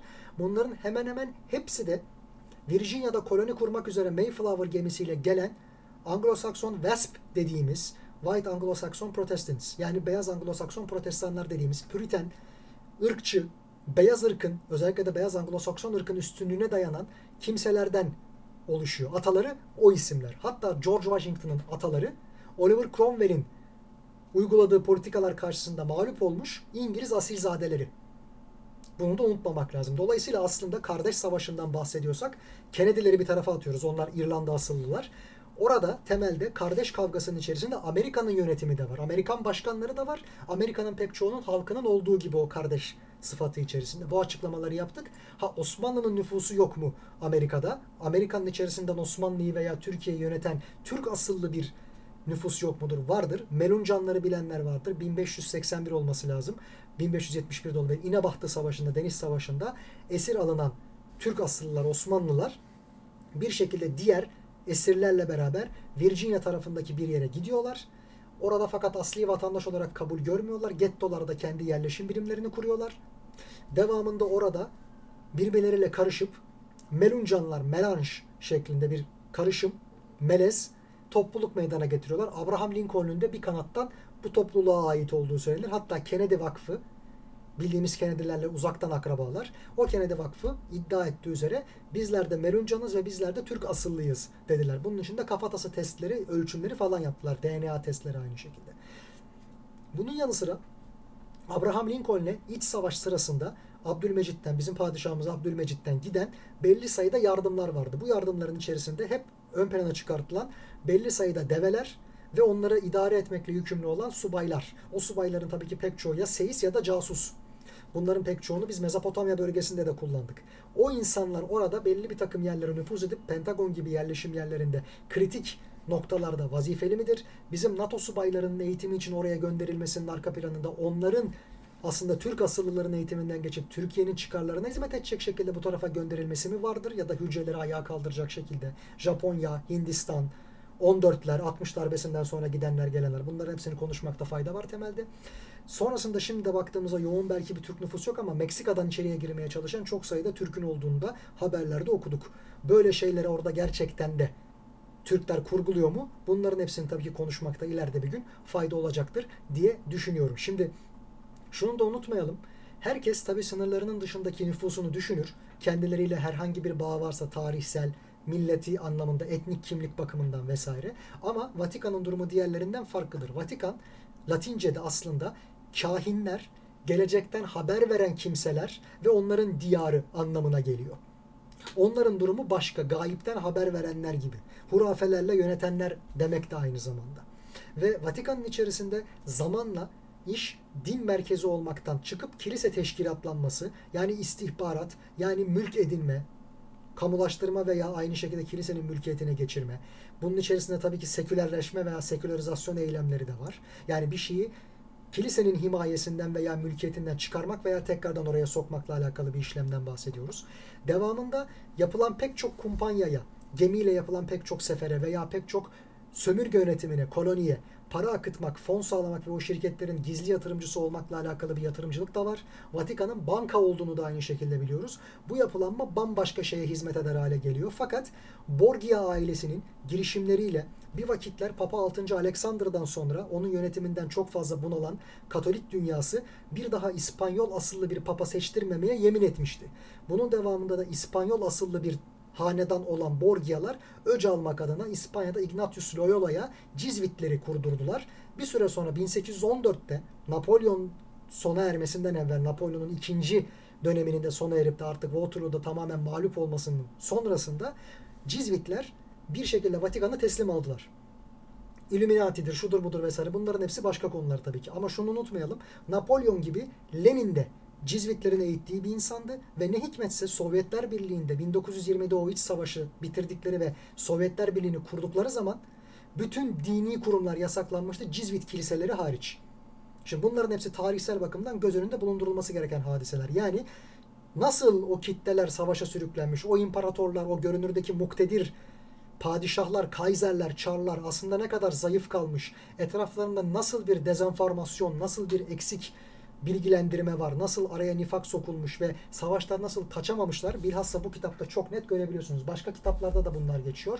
Mesela efendim Zafer Doğan'ın yakın tarihimizde garip olaylar. Mesela aynı şekilde Celal Tahir'in çoğunluğuyla beğendiğim Devlet ve Derin Devlet isimli kitabı. Aynı şekilde bizim bu Chester'la alakalı ne kadar fazla icraatımız olduysa yeni kurulan Türkiye Cumhuriyeti olarak Türk-Amerikan silah ticareti tarihi ve aynı şekilde Türk Amerikan gizli belgeleriyle Türkiye'nin Kurtuluş Yılları Orhan Durum'un yazmış olduğu kitap. Bu kitaplardan bu konularda istifade edebilirsiniz. İçerinde çok kıymetli ve göz önünde olmayan bilgiler var. Çok fazla göz ardı edilmiş bilgiler var. Bu dönemde farkındaysak Sevr Anlaşması'nın da yapıldığını biliyoruz. Bu Sevr Anlaşması'nın kararının pek çoğunun işte ta Sykes-Picot Anlaşması'yla veya sonra Clemenceau ile Lord Curzon arasındaki bölüşüm haritasından ortaya çıktığını da biliyoruz. Birinci Dünya Savaşı çıkmadan evvel 1913'te buna benzer bir bölüşüm haritasının yapıldığı Sevr Anlaşması ile Ermenistan'a veya kurulacak olan herhangi bir Kürt devletine vaat edilen toprakların o paylaşım haritasında Rusya'ya vaat edildiği, Anadolu yani Sevr Anlaşması'nın ardından Anadolu toprağı olarak Türklere bırakılan o Orta Anadolu bölümü Kastamonu'dan Ankara'ya kadar olan bölümünde Almanlara vaat edildiğiyle ilgili çok güzel haritalar var. Bu haritalar artık gün yüzüne çıkmış durumda. Bunları internette de bulabilirsiniz. Bu paylaşım haritaları diyor ki resmi surette olmasa bile kabinelerin pek çoğunda aslında bu tarla çoktan sürülmüştü. Bu paylaşım haritası için çoktan bize göz dikmişlerdi. Bu başka konular. Yani elde edecek yepyeni yerler arıyorlardı. Bunların içerisinde mesela silah firmaları olarak gruplar da var. Şöyle düşünelim. İngilizler savaş esnasında sıkıntı çekmediler mi? Çektiler. Nasıl çektiler? Çanakkale cephesine gelindiği zaman silah firmalarının pek çoğuyla Krup'la mesela bir başlık krizi yaşandı. Shell krizi adı altında sunulur orada. Oradaki mevcut yönetim liberallerdi. Aslında liberallerle savaşa girilmez, muhafazakarlarla savaşa girmek gerekir. Çünkü yani liberal dediğin toprağına bağlı değildir. Tam tersine sermaye nerede kar görüyorsa kendisine oraya yatırımını taşımakla kendini mükellef addeder. Dolayısıyla belki de liberal yönetimlerle savaşa girmek, işte Lord Curzon o dönemin Dışişleri Bakanlığı'nın içerisinde, Lloyd George ondan evvel var olan başbakan, ismi Agattı yanılmıyorsam, yanlış hatırlamıyorsam. Bunların devamında Lord Kitchener Savaş Bakanlığı'nın içerisinde var oluyor. Winston Churchill hakeza öyle. Bunların hepsinin silah sanayiyle, silah lordlarıyla ve şirketleriyle anlaşmazlıkları olduğu zaman İngilizler de orada takviye, mühimmat bakımından çok büyük sıkıntı yaşıyorlar.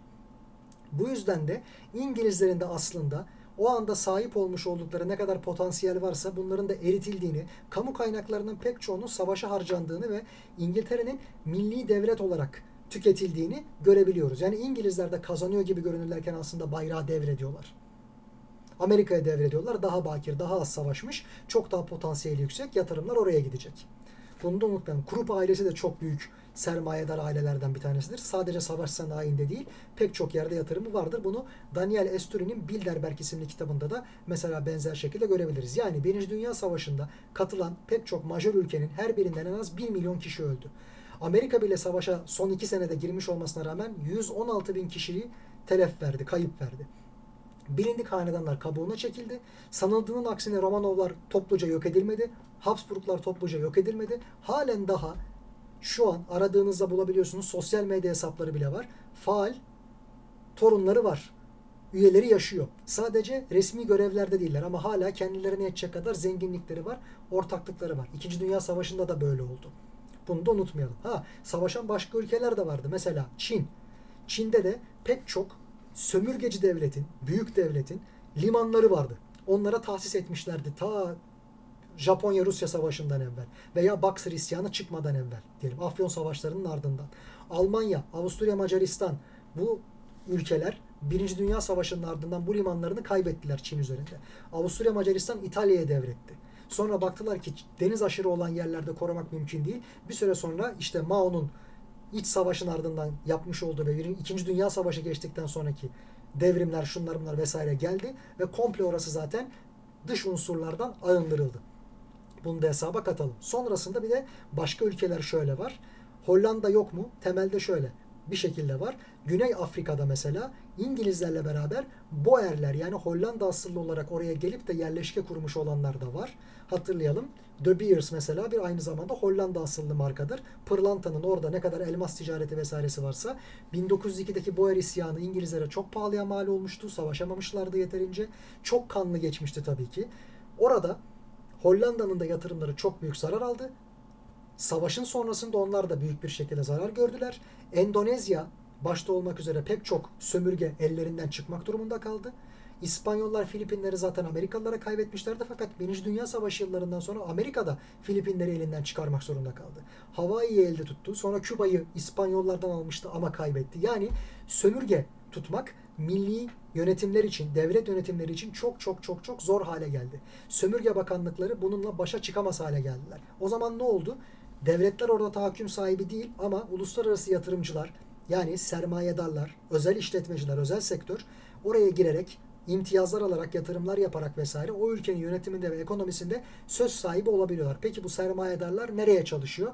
O her zaman tartışma konusudur. Son bir ülke daha var ona da değinelim. Hani Japonya'yı falan hep bir dahil ettiler mesela Birinci Dünya Savaşı sonrasındaki Birleşmiş Milletler, Milletler Cemiyeti vesaire örgütlerin içerisine.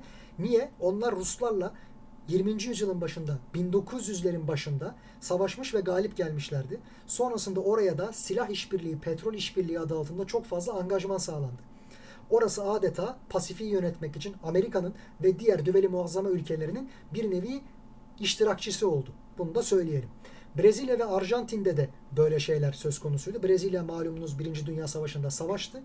Oranın yönetimi Portekizlilerden kendisini kurtarmış durumdaydı. Fakat Arjantin'de aynı şekilde İspanyollardan. Fakat şöyle de bir durum var. Ahalisinin ekserisi, çoğunluğu aslında ya Cermen asıllıydı ya da Japon asıllıydı.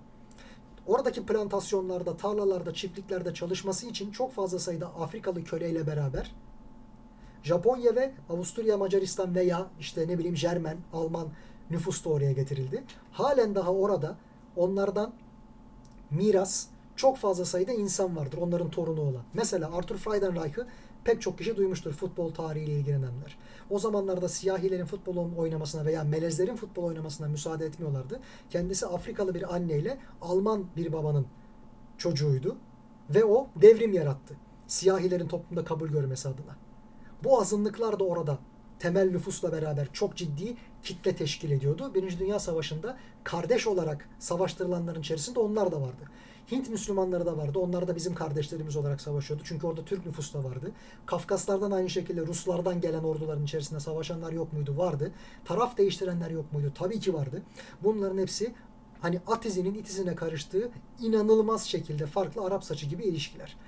Bir de tabii şunu da unutmayalım. Arjantin'de de aslında bu kadar karma karışık bir nüfus vardı. Fakat 1970'lerde Videla'nın yönetimi içerisinde o kadar ırkçı bir politika uygulandı ki özellikle siyahi vatandaşlar kabul görecekleri başka ülkelere gitmeye zorlandılar. Uruguay'a, Brezilya'ya vesaire. Neredeyse bir arındırma politikası, beyazlaştırma politikası gerçekleşti Arjantin'de. Onlar da şu an mesela Kızılderili atalar veya mesela şöyle söyleyelim İnkalardan diyelim en azından atalar yok mu? Tabii ki var. Onların hepsini silmek mümkün değil. Hatta işte olmayan, var olmayan 1942'deki Dünya Kupası'nda oradaki kabilelerden bazılarının Almanlarla, Arjantinlilerle vesaire vesaire mücadele ederek gayri resmi şampiyon olduğu da söylenir. Bu tabi başka bir hikayenin konusu. Ama Arjantin'de de şu an Katolizmin merkezi olduğunu görüyoruz. En büyük yatırımların oraya olduğunu görüyoruz. Pek çoğu Hitler'in ölmeyip oraya kaçtığını falan da iddia ediyor 2. Dünya Savaşı'ndan sonra ama yatırımların Güney Amerika kıtasına yapıldığı şuradan çok belli. Unutmayalım. Papa Arjantin'den seçildi en güncel dönemlerde ve üzerine şu an en yoğun Katolik nüfus Güney Amerika kıtasında var. Yani bir zamanlar Avrupa'ya hükmeden Vatikan daha sonrasında belli şekillerde Amerika'nın kuzey tarafına, orta tarafına, şimdi güney tarafına hükmetti. Afrika'ya hükmetmeye çalıştılar. Orada çok fazla başa çıkmak zorunda kaldıkları rakipleri oldu. Asya'ya o kadar fazla giremedi. Bunu da hiçbir zaman gözden kaçırmamak lazım. Son olarak Birinci Dünya Savaşı'nda iyi kötü var olmuş bir ülke olarak Portekiz'i de söyleyelim. Doğu Timor ve Guam adasını onlar doğu tarafta sömürge şeklinde sahiplerdi. 1950'lerde artık en son bunu yönetemeyeceklerini fark ettiler. Ya kaptırdılar ya da kadife devrim sonrasında biz sömürge istemiyoruz vesaire denerek oradan çekilindi. İşte Cizvitlerden bahsettik. Cizvitlerin Vatikan'ı tahakküm altına aldığı dönemlerin hemen ardından Vatikan'ın yapılanmasının içerisinde şöyle bir durum ortaya çıktı. Bir bildiğimiz beyaz papa var klasik görmüş olduğumuz papa ruhani lider. Bir de siyah papa var. Bu siyah papa aslında Cizvitlerin lideri olarak geliyor. Ne önemi var Cizvitlerin? Kilise teşkilatları var Katoliklerin. Cizvitlerin de kilise teşkilatları var. Bunun yanı sıra Vatikan Bankası'nın ve Katolik aleminin ne kadar finansal işi varsa, kilisenin iştiraki olduğu, yatırımcısı ortağı olduğu ne kadar işletme varsa bunların hesabını siyah papa ve teşkilatı tutuyor. Yani Cizvitler tutuyor. Dolayısıyla hatta pek çok beyaz papa da siyah papa olduktan sonra beyaz papalığa seçiliyor kardinaller tarafından. Bunu da unutmamak lazım. Bir de hep iddia edilen şey şudur ki işte biliyoruz Borgialar Machiavelli'nin işte prens eserine teşkil eden bir takım oraya esas teşkil eden yöntemlerle Vatikan'ı ve Katolik dünyasını inim inim inlettiler. Savaşta ve aşkta her şey mübahtır. Kendi çıkarına yontacak şekilde herkese ihanet edebilirsin. Gereken neyse onu yaparsın bir takım hükümlerinden. Bunu Godfather 3'te de tekrardan vurguyla, ima ile anıyorlar. Bunun yanı sıra bir de Borgialar gibi çok daha enteresan aileler var. Mediciler vesaire vesaire. Bir aile daha var ki hatta iki aile daha var ki onların da başka şekilde aslında bütün dünyanın en kuvvetli insanları olduğu söylenir. Nedir bu? Gri papalık. Beyaz papayı söyledik. Siyah papayı söyledik. Bir de gri papalık makamı var. Deniyor ki kadim Orsini ailesi, Orsini ve Colonna aileleri bunların kökenleri ta Roma İmparatorluğu'na yani bildiğimiz anlamdaki o Roma İmparatorluğu'nun Roma'nın Cumhuriyet'ten çıkıp imparatorluk çağına girdiği dönemde ilk 5 imparatoru oraya vermiş olan Julia Claudian hanedanına mensup bireylerin alt soyu olarak geldiği iddia edilir. Orsinilerin ve kolonnaların yani kökenleri oraya dayanıyor. Milattan sonra 600'lerde bu hanedanlar ortaya çıkıyorlar ve diyorlar ki biz antik Roma dönemindeki imparatorluk neyse o hanedanın bakiyesiyiz. Orada yöneticilik tabii ki çok farklı dinamiklere tabi. İlle hanedan mensubu olmanız gerekmiyor. Üvey evlat şeklinde oraya alınıp yetiştirilip liyakat sahibiyseniz imparatorluğu yönetmeniz sağlanabiliyor. Geçiş var. Ama diyorlar ki hanedan olarak biz en köklüyüz ve aynı zamanda Caligula gibi, Nero gibi çok önemli, çok önde gelen imparatorlar da bizim atalarımız. Yani onların alt soyu, varisi biziz. Bu hanedanlar aslında Vatikan'ın bütün yatırımlarında söz sahibi olup aynı zamanda hala işte bir zamanlar Gelfler, Papa destekçisi olan klan, klandan kastım sadece bir hanedan değil bir toplu oluşum veya Gibelinler Kutsal Roma Jermen İmparatorluğunu daha fazla ön plana çıkartan ama gene de Papa destekçisi olan bir ticari ve askeri birlik. Bunların devamında ta Avrupa Birliği'ne varana kadar hepsinde Orsiniler temelde belirleyici söz sahibi. Hatta Pepe Orsini ama internette Pepe Orsini diye birisi çıkmıyor onu da söyleyeyim. Pepe Orsini diye birisi var şu an ve bu gri papalık makamında o var. Pek çok kadim hanedanın ta Venediklilerden, Cenevizlilerden, Milano, Floransa bankerlerinden beridir gelen hatta Roma İmparatorluğu döneminden beri bakiye kalan pek çok aslında hanedan bu yapılanmanın bir parçası. Venedik Kara Asaleti Birliği, Hansa Birliği içerisinde onlar da yer aldılar. Onlar da temelde papalık etkisiyle Kutsal Roma Jermen İmparatorluğu döneminde birbirleriyle evlendirilip bazı ülkelere yönetici tayin edilen prensler veya hanedanlar. Yani kardeş kavgasına bu şekilde Vatikan'da dahil olmuş oluyor. Toparlamak gerekirse özetle böyle söyleyebiliriz. Şu anda da bu hanedanlar varlığını sürdürüyor mu? Evet. Fakat güç içerisinde belirgin bir şekilde vitrindeler mi? Hayır. Unutmayalım ki bunların pek çoğunun bölgeden çekilmesi, sahneden çekilmesi en azından ve yerlerine gene Avrupa'nın en önemli kentlerinde şubelerini açan ve kendi kardeşleri arasında, kuzenler arasında da daima bir rekabet ve savaş yaşanan Rothschildler gibi aileler de geldi. Durağanlığı canlandırmak adına böyle şeyler de yapıldı. Son olarak belki Fransa'dan da şöyle bahsetmemiz lazım. Aslında İngiltere'de Fransa'da duyunu umumiye ile veya bürokrasimize çökmekle Osmanlı'nın kendileri tarafından yönetilmesine taraftardı. Fakat bazı isyanlar çıktı. Kendilerine uygun yöneticiler çok bulamadılar. İtalyanlarda nasıl ki Karbonariler kuzeye karşı isyan çıkartan elit Güneylilerden oluşuyordu. Benzer şekilde bizde de bir halk hareketiyle elitlerin kırması olan İttihat Terakki gibi hareketler çıktı. Bunlardan bazıları devşirildi, bazıları devşirilemedi, bazıları onları devşirmeye çalıştılar Türkler lehine. Oldu olmadı bunlar başka konular ama kapitülasyonlar kaldırıldı.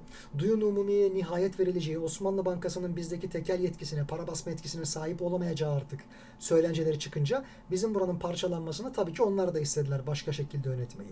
Ve onlar da İsrail'i burada Mezopotamya'daki, Orta Asya'daki petrol yatırımlarını ve çeşitli yatırımlarını karakol devlet olarak yani oradan üstünden geçip de son dakikada liman devleti şeklinde yönetebilecekleri bir ek nokta olarak görmeyi tercih ediyorlardı. Onun kurulmasına bu yüzden evet dediler.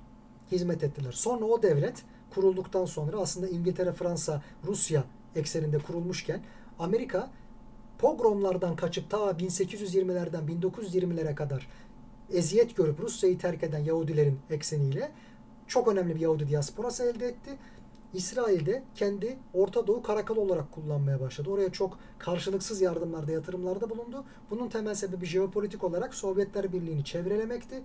Kalkgah bileniniz vardır. Kalkgah diye bir en azından Mackinder, Herifold Mackinder'ın jeopolitik kavramı vardır. Kalkgah dedikleri Horasan'dır, Turan, Turan coğrafyası, Türkistan coğrafyasıdır. Orada dünyanın bütün yeraltı zenginlikleri, yerüstü zenginlikleri bulunur. Orayı yöneten dünyayı yönetir. Çok da önemli bir geçiş noktasıdır herkes için vesaire. Durumu var. Bir de tabii ki onların denizle, okyanuslarla olan arasındaki topraklarda kenar kuşak Rimland olarak kurgulandı. İşte Spikeman, George Kennan vesaire bunlar dediler ki Sovyetleri bu ana karaya kıstıralım. Etrafındaki bütün ülkeleri biz kontrol edelim. Eisenhower da doktrinini bu şekilde kurguladı. Böylesine bir savaş ortaya çıktı. Fakat unutmayalım ki Almanların da Sovyetler Birliği'nin de İkinci Dünya Savaşı'ndan evvel Birinci Dünya Savaşı'ndan sonra kurulan pek çok yönetimindeki know-how'ını, sanayi gücünü, fonunu, parasını Amerika'da kurulmuş olan pek çok sanayi devi şirket verdi. Rakiplerini kendi elleriyle kalkındırdılar. Tıpkı Vatikan'dan icazet alarak Amerika'nın ve İngiltere'nin isteğiyle Avrupa Birliği'ni 1950'lerde kuran Federal Almanya, Fransa ve Benelux ülkeleri gibi. Onların pek çoğu da işte Adenauer, Schumann, De Gasperi gidip zamanın papasından icazet aldı. Bunu da unutmamak lazım. Yani Soğuk Savaş'ta aslında çok önemli bir şirketler oyunu olarak da tarihe geçti. Vietnam ile, Afganistan ile bilmem nesiyle vesaireyle. Bunu da cepte tutalım. Bir de tabii ki şunu da unutmayalım. Osmanlı'nın buna karşı koyabilecek gücü aslında ne kadardı? Bu kardeş kavgasının içerisinde. Biz zannediyoruz ki aslında biz savaşın dışında kalabilirdik veya elimizden çıkan toprakları koruyabilirdik. Abdülhamit Han da koruyamazdı halbuki. Belki İttihat Terakki de koruyamazdı. Veya Lozan'da biz bunları talep edip geri alacak güce de sahip değildik istesek bile.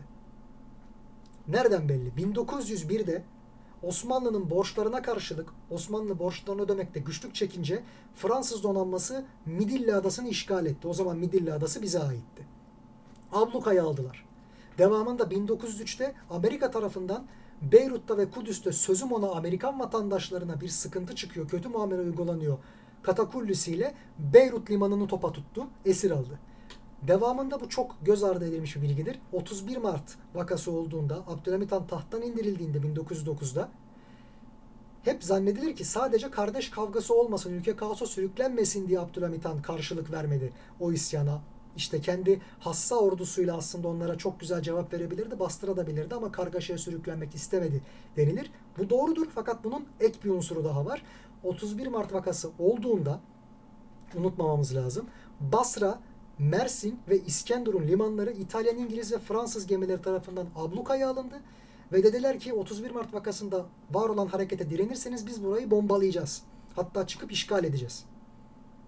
Bunu da göz ardı etmemek lazım. Yani bu savaşın dışında kalması artık mevcut gücüyle mümkün değil Osmanlı'nın. Elbet dönüp dolaşıp galip gelen namlusunu Osmanlı'ya çevirecekti. Bunu İttihat Terakki de biliyordu. Hatta Alman hayranı olmakla itham edilen Enver Paşa şunu da bir toplantıda söylemişti.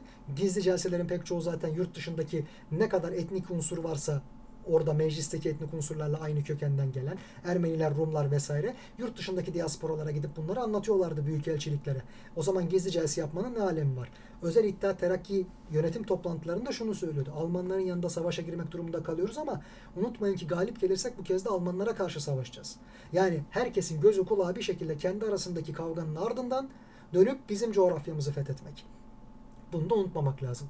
Tabii ne hikmetse Vatikan'dan bahsettik gene böyle toparlayacağız. San Marino, Lüksemburg, Liechtenstein, Andorra gibi ülkeler halen daha varlığını sürdürüyor ve kimse buralara dokunamıyor. Niye? Aslında buralar temelde gizli kasalar, gizli bankalar veya gizli emanet noktaları. Napolyon bile onca fütursuz davranışta bulundu. Papayı kendisine bağlamak istedi, papayı tutuklatıp hapsetti. Sanhedrin'i toplamaya çalıştı, Büyük Yahudi Meclisi'ni ve kendi yönetimi altına almaya çalıştı. Aynı şekilde Afrika'daki Asya'daki herkesi kendi yönetimi altına almaya çalıştı. Becerdi beceremedi başka bir konu. Bir de üzerine San Marino'yu aldı fetihleri sırasında. Hepsinden bir şekilde zararlı çıktı. San Marino'dan da el çekmesi sağlandı. Bir yıl geçmeden. Şimdi bunlar neden böyle? Buna bir akıl sığerdirebilecek olan var mı? Ne işe yarıyorlar da halen daha buralar bağımsız ülke? Bunları da unutmamak lazım. Dolayısıyla bir şekilde birileri bir şeylere zorlanıyorsa unutmayın ki arka planda çok ortaklı, çok nüfuzlu insanlar vardır. Temelde halkların kendileri artı yönetici, yönetici olan iktidarlar, hanedanlar. Artı bir de üstüne çeşitli sebeplerden ötürü dini merkez olarak da geçen ticari yapılanmalar, Vatikan başta olmak üzere bunların hemen hemen hepsi Amerika Birleşik Devletleri'nin de işin içerisine katarak söylüyoruz. Hepsi birbiriyle kardeş denilebilecek kadar yakın bağa sahipti. Bu yüzden Birinci Dünya Savaşı totalde bir kardeş kavgası olarak da geçer. Bunu da unutmamak lazım diye düşünüyorum. Umarım esaslı herhangi bir şeyi unutmamışımdır. Anlatırken notlara tekrardan bir bakıyorum. Evet böyle özetleyebiliriz diye düşünüyorum efendim. Sizin bu konuda herhangi soracak bir şeyiniz yoksa ben son konuma geçeceğim bugünlük. Var mı? Hemen bakalım. Evet şu an için yok görünüyor. Pekala öyleyse. Bugünkü son konumuz çok dillilik yani polyglot olmak. Polyglot'un tanımıyla başlayacağız. Efendim, çok dillilikten kastımız ne? İki dil bilene bilingual deniyor. Üç dil bilene trilingual deniyor.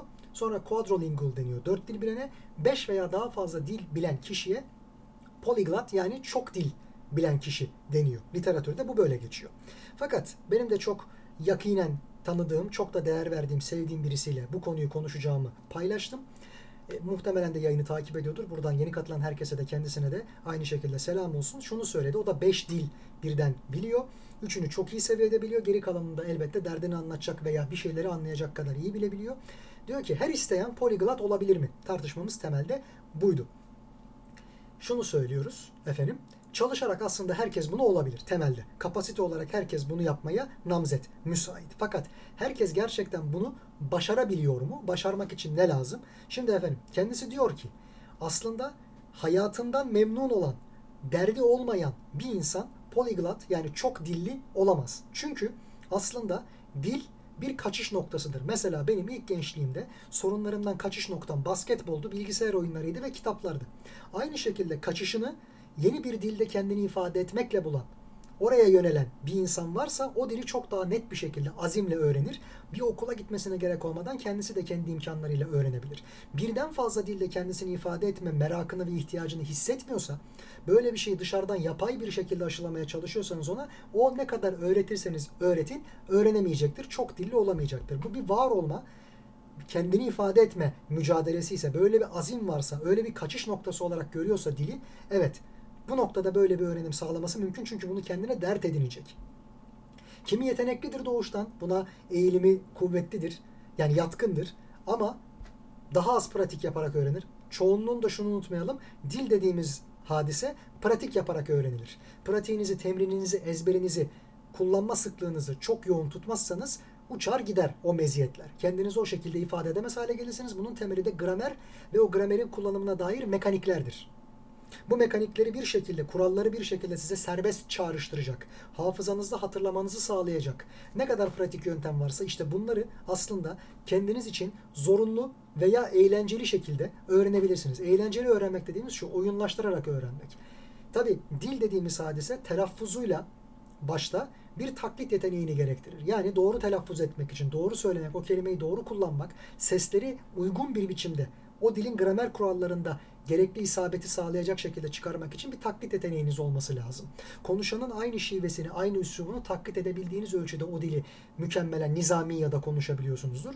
Bu taklit yeteneğinizi geliştirmek isteyeceksiniz. Bu bir. İki, sıkıcı geliyorsa eğlenmek adına oyunlaştırarak bunu yapacaksınız. Üç, temelde en önemlisi en çekirdek, gündelik dil, hakikaten derdinizi anlatmanızı çok iyi sağlayabilecek olan o dil neyse o kullanıma yönelmek, aşırıya daha sonra kaçmak. Yani niş noktalara, marjinal noktalara daha sonra geçmek, temelini hep sıcak tutmak, aktif tutmak. Bunun için de acele etmemek, hata yapmaktan korkmamak, cesaretinizin kırılmamasını sağlamak ve elbette ilgili dilin kültürünü mutlaka tüketmek. Onun bir tüketicisi olmak gerekiyor. Temeli bu. Bu olmadıktan sonra veya siz ilgili bir ülkeye göç ettiğinizde veya orada bir şekilde bir mecburiyetten ötürü var olduğunuzda o dili kullanmak zorunda kalıyorsanız çabuk öğrenirsiniz. Çünkü bu bir ihtiyaç. Bu durumu yaşıyorsanız ne güzel. Yerinde öğrenebiliyorsanız ne güzel. Yerinde değilseniz de eğlendirerek kendinizi böyle eğlence yöntemleriyle hatırlayarak öğrenebilirsiniz. Az ya da çok tekrarla. Ama eğer derdiniz yoksa bununla alakalı kendinizi ifade etmek için bunu bir imkan olarak bir kaçış noktası olarak görmüyorsanız mecburiyetiniz değilken bile kendiniz adına bunu bir mecburiyet haline getirmiyorsanız zihninizin içerisinde o noktadan itibaren kapasitenizi hayata geçiremezsiniz. Pratik eksikliğinden veya motivasyon eksikliğinden zaten bunu öğrenemezsiniz. Şimdi özeti bu. Bunun dışında aa evet Hikmet Barış Yücel çok teşekkürler katkınız için.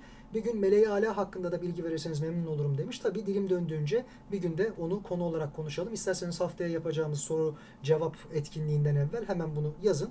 Konu olarak onu tartışalım efendim. Poliglotlık çok dillilik konusunda da benim söyleyeceklerim temelde bu kadar. Sizin herhangi bir şekilde soracağınız bir başka husus bir unsur yoksa ben bu bölümü bu şekilde noktalayacağım. İyi de konuştuk, güzel de konuştuk. Umarız hakkını verebilmişizdir. Hemen bakıyorum bir yazı var mı herhangi bir şekilde. Evet sanırım yok. Pekala soluksuz konuştuğumuz ama güzel de bir program oldu. Efendim sürçülisan ettiysem, lafı güzaf ettiysem affola diyelim. Aa evet çok pardon. Kendisinden bizzat katkı geldi. Poliglotlık konusunda feyz aldığım, kendisinin görüşünü burada paylaştığım, çok kıymet verdiğim şahıstan. Sınıfta nerd diye yaftaladığımız çocuğun da kaçışı yani refüj ders değil midir? Şöyle. Gerek yetişkinlik döneminde gerek ilk gençlik çağında karakterin oturma evrelerinde vesaire kişinin kendisini keşfetmesi pek çok farklı edevat sayesinde olabilir. Pek çok farklı şey buna araç olabilir. Vesile de olabilir. Bu spor da olabilir, müzik de olabilir, sanatın başka bir türlüsü olabilir, bilim de olabilir, bürokrasi de olabilir, dersler de olabilir, dil de olabilir. bu noktada. Herhangi birisi belli bir konuda fazla marjinalleşmişse, hani üstüne bir etiket yapıştırılacak kadar ön plana çıkar bir hale gelmişse o yön, o noktadan itibaren biz temelde o kişinin orada var olduğunu, orada rahat ettiğini, kendini ifade edebildiğini veya orada daha rahat nefes aldığını, huzur bulduğunu söyleyebiliriz. Fakat herkesin istediği normal olma farklılıkları veya eksiklikleri veya marjinalliği yüzünden zulme uğramama, kınama psikolojisini yaşamama durumuysa kişiler kendi yetenekli oldukları alanları uç hale gelmemek için törpüleyip tam tersine yeteneksiz oldukları alanlarda kendilerini var etmeye de çalışabilirler. Bu toplum baskısı veya normal olanı daha fazla kendinden saymaz, kendisine benzeyeni daha fazla benimseme kuralıyla da yönelimiyle de maalesef at başı gidiyor. Bunu da burada belirtmiş olalım. Umarım aynı şekilde güzel bir katkı olmuştur. Çok teşekkürler. Hani cevaba eğer bir beğeni varsa ben de tabii ki aynı şekilde mütebessim olurum. Açıklama tatmin ettiyse diyelim efendim. Başka herhangi bir soracağınız bir şey yoksa ben kapanışı tekrarlayacağım. Ama hemen bir bekleyin iki dakika tekrar aynı şeyi yaşamamak için. Var mı herhangi bir durum? Bu sırada da bir yudum alalım bari. Boğazımız kurudu. Hı. Peki tamamdır. Yeterli görünüyor katkı. Çok teşekkür ederim tekrardan katılan herkese. Tekrarlıyorum sürçülisan ettiysem, lafı güzaf ettiysem affola. Efendim her zaman olduğu gibi rahmetli İsmet Badem abimizin o dillere pelesenk vecizesiyle programı noktalayacağım. Dudaklarınızdan tebessüm, kalbinizden her neyi seviyorsanız işte onun sevgisi eksik olmasın efendim. Şen kalın, esen kalın. Tekrardan görüşünceye dek hoşçakalın.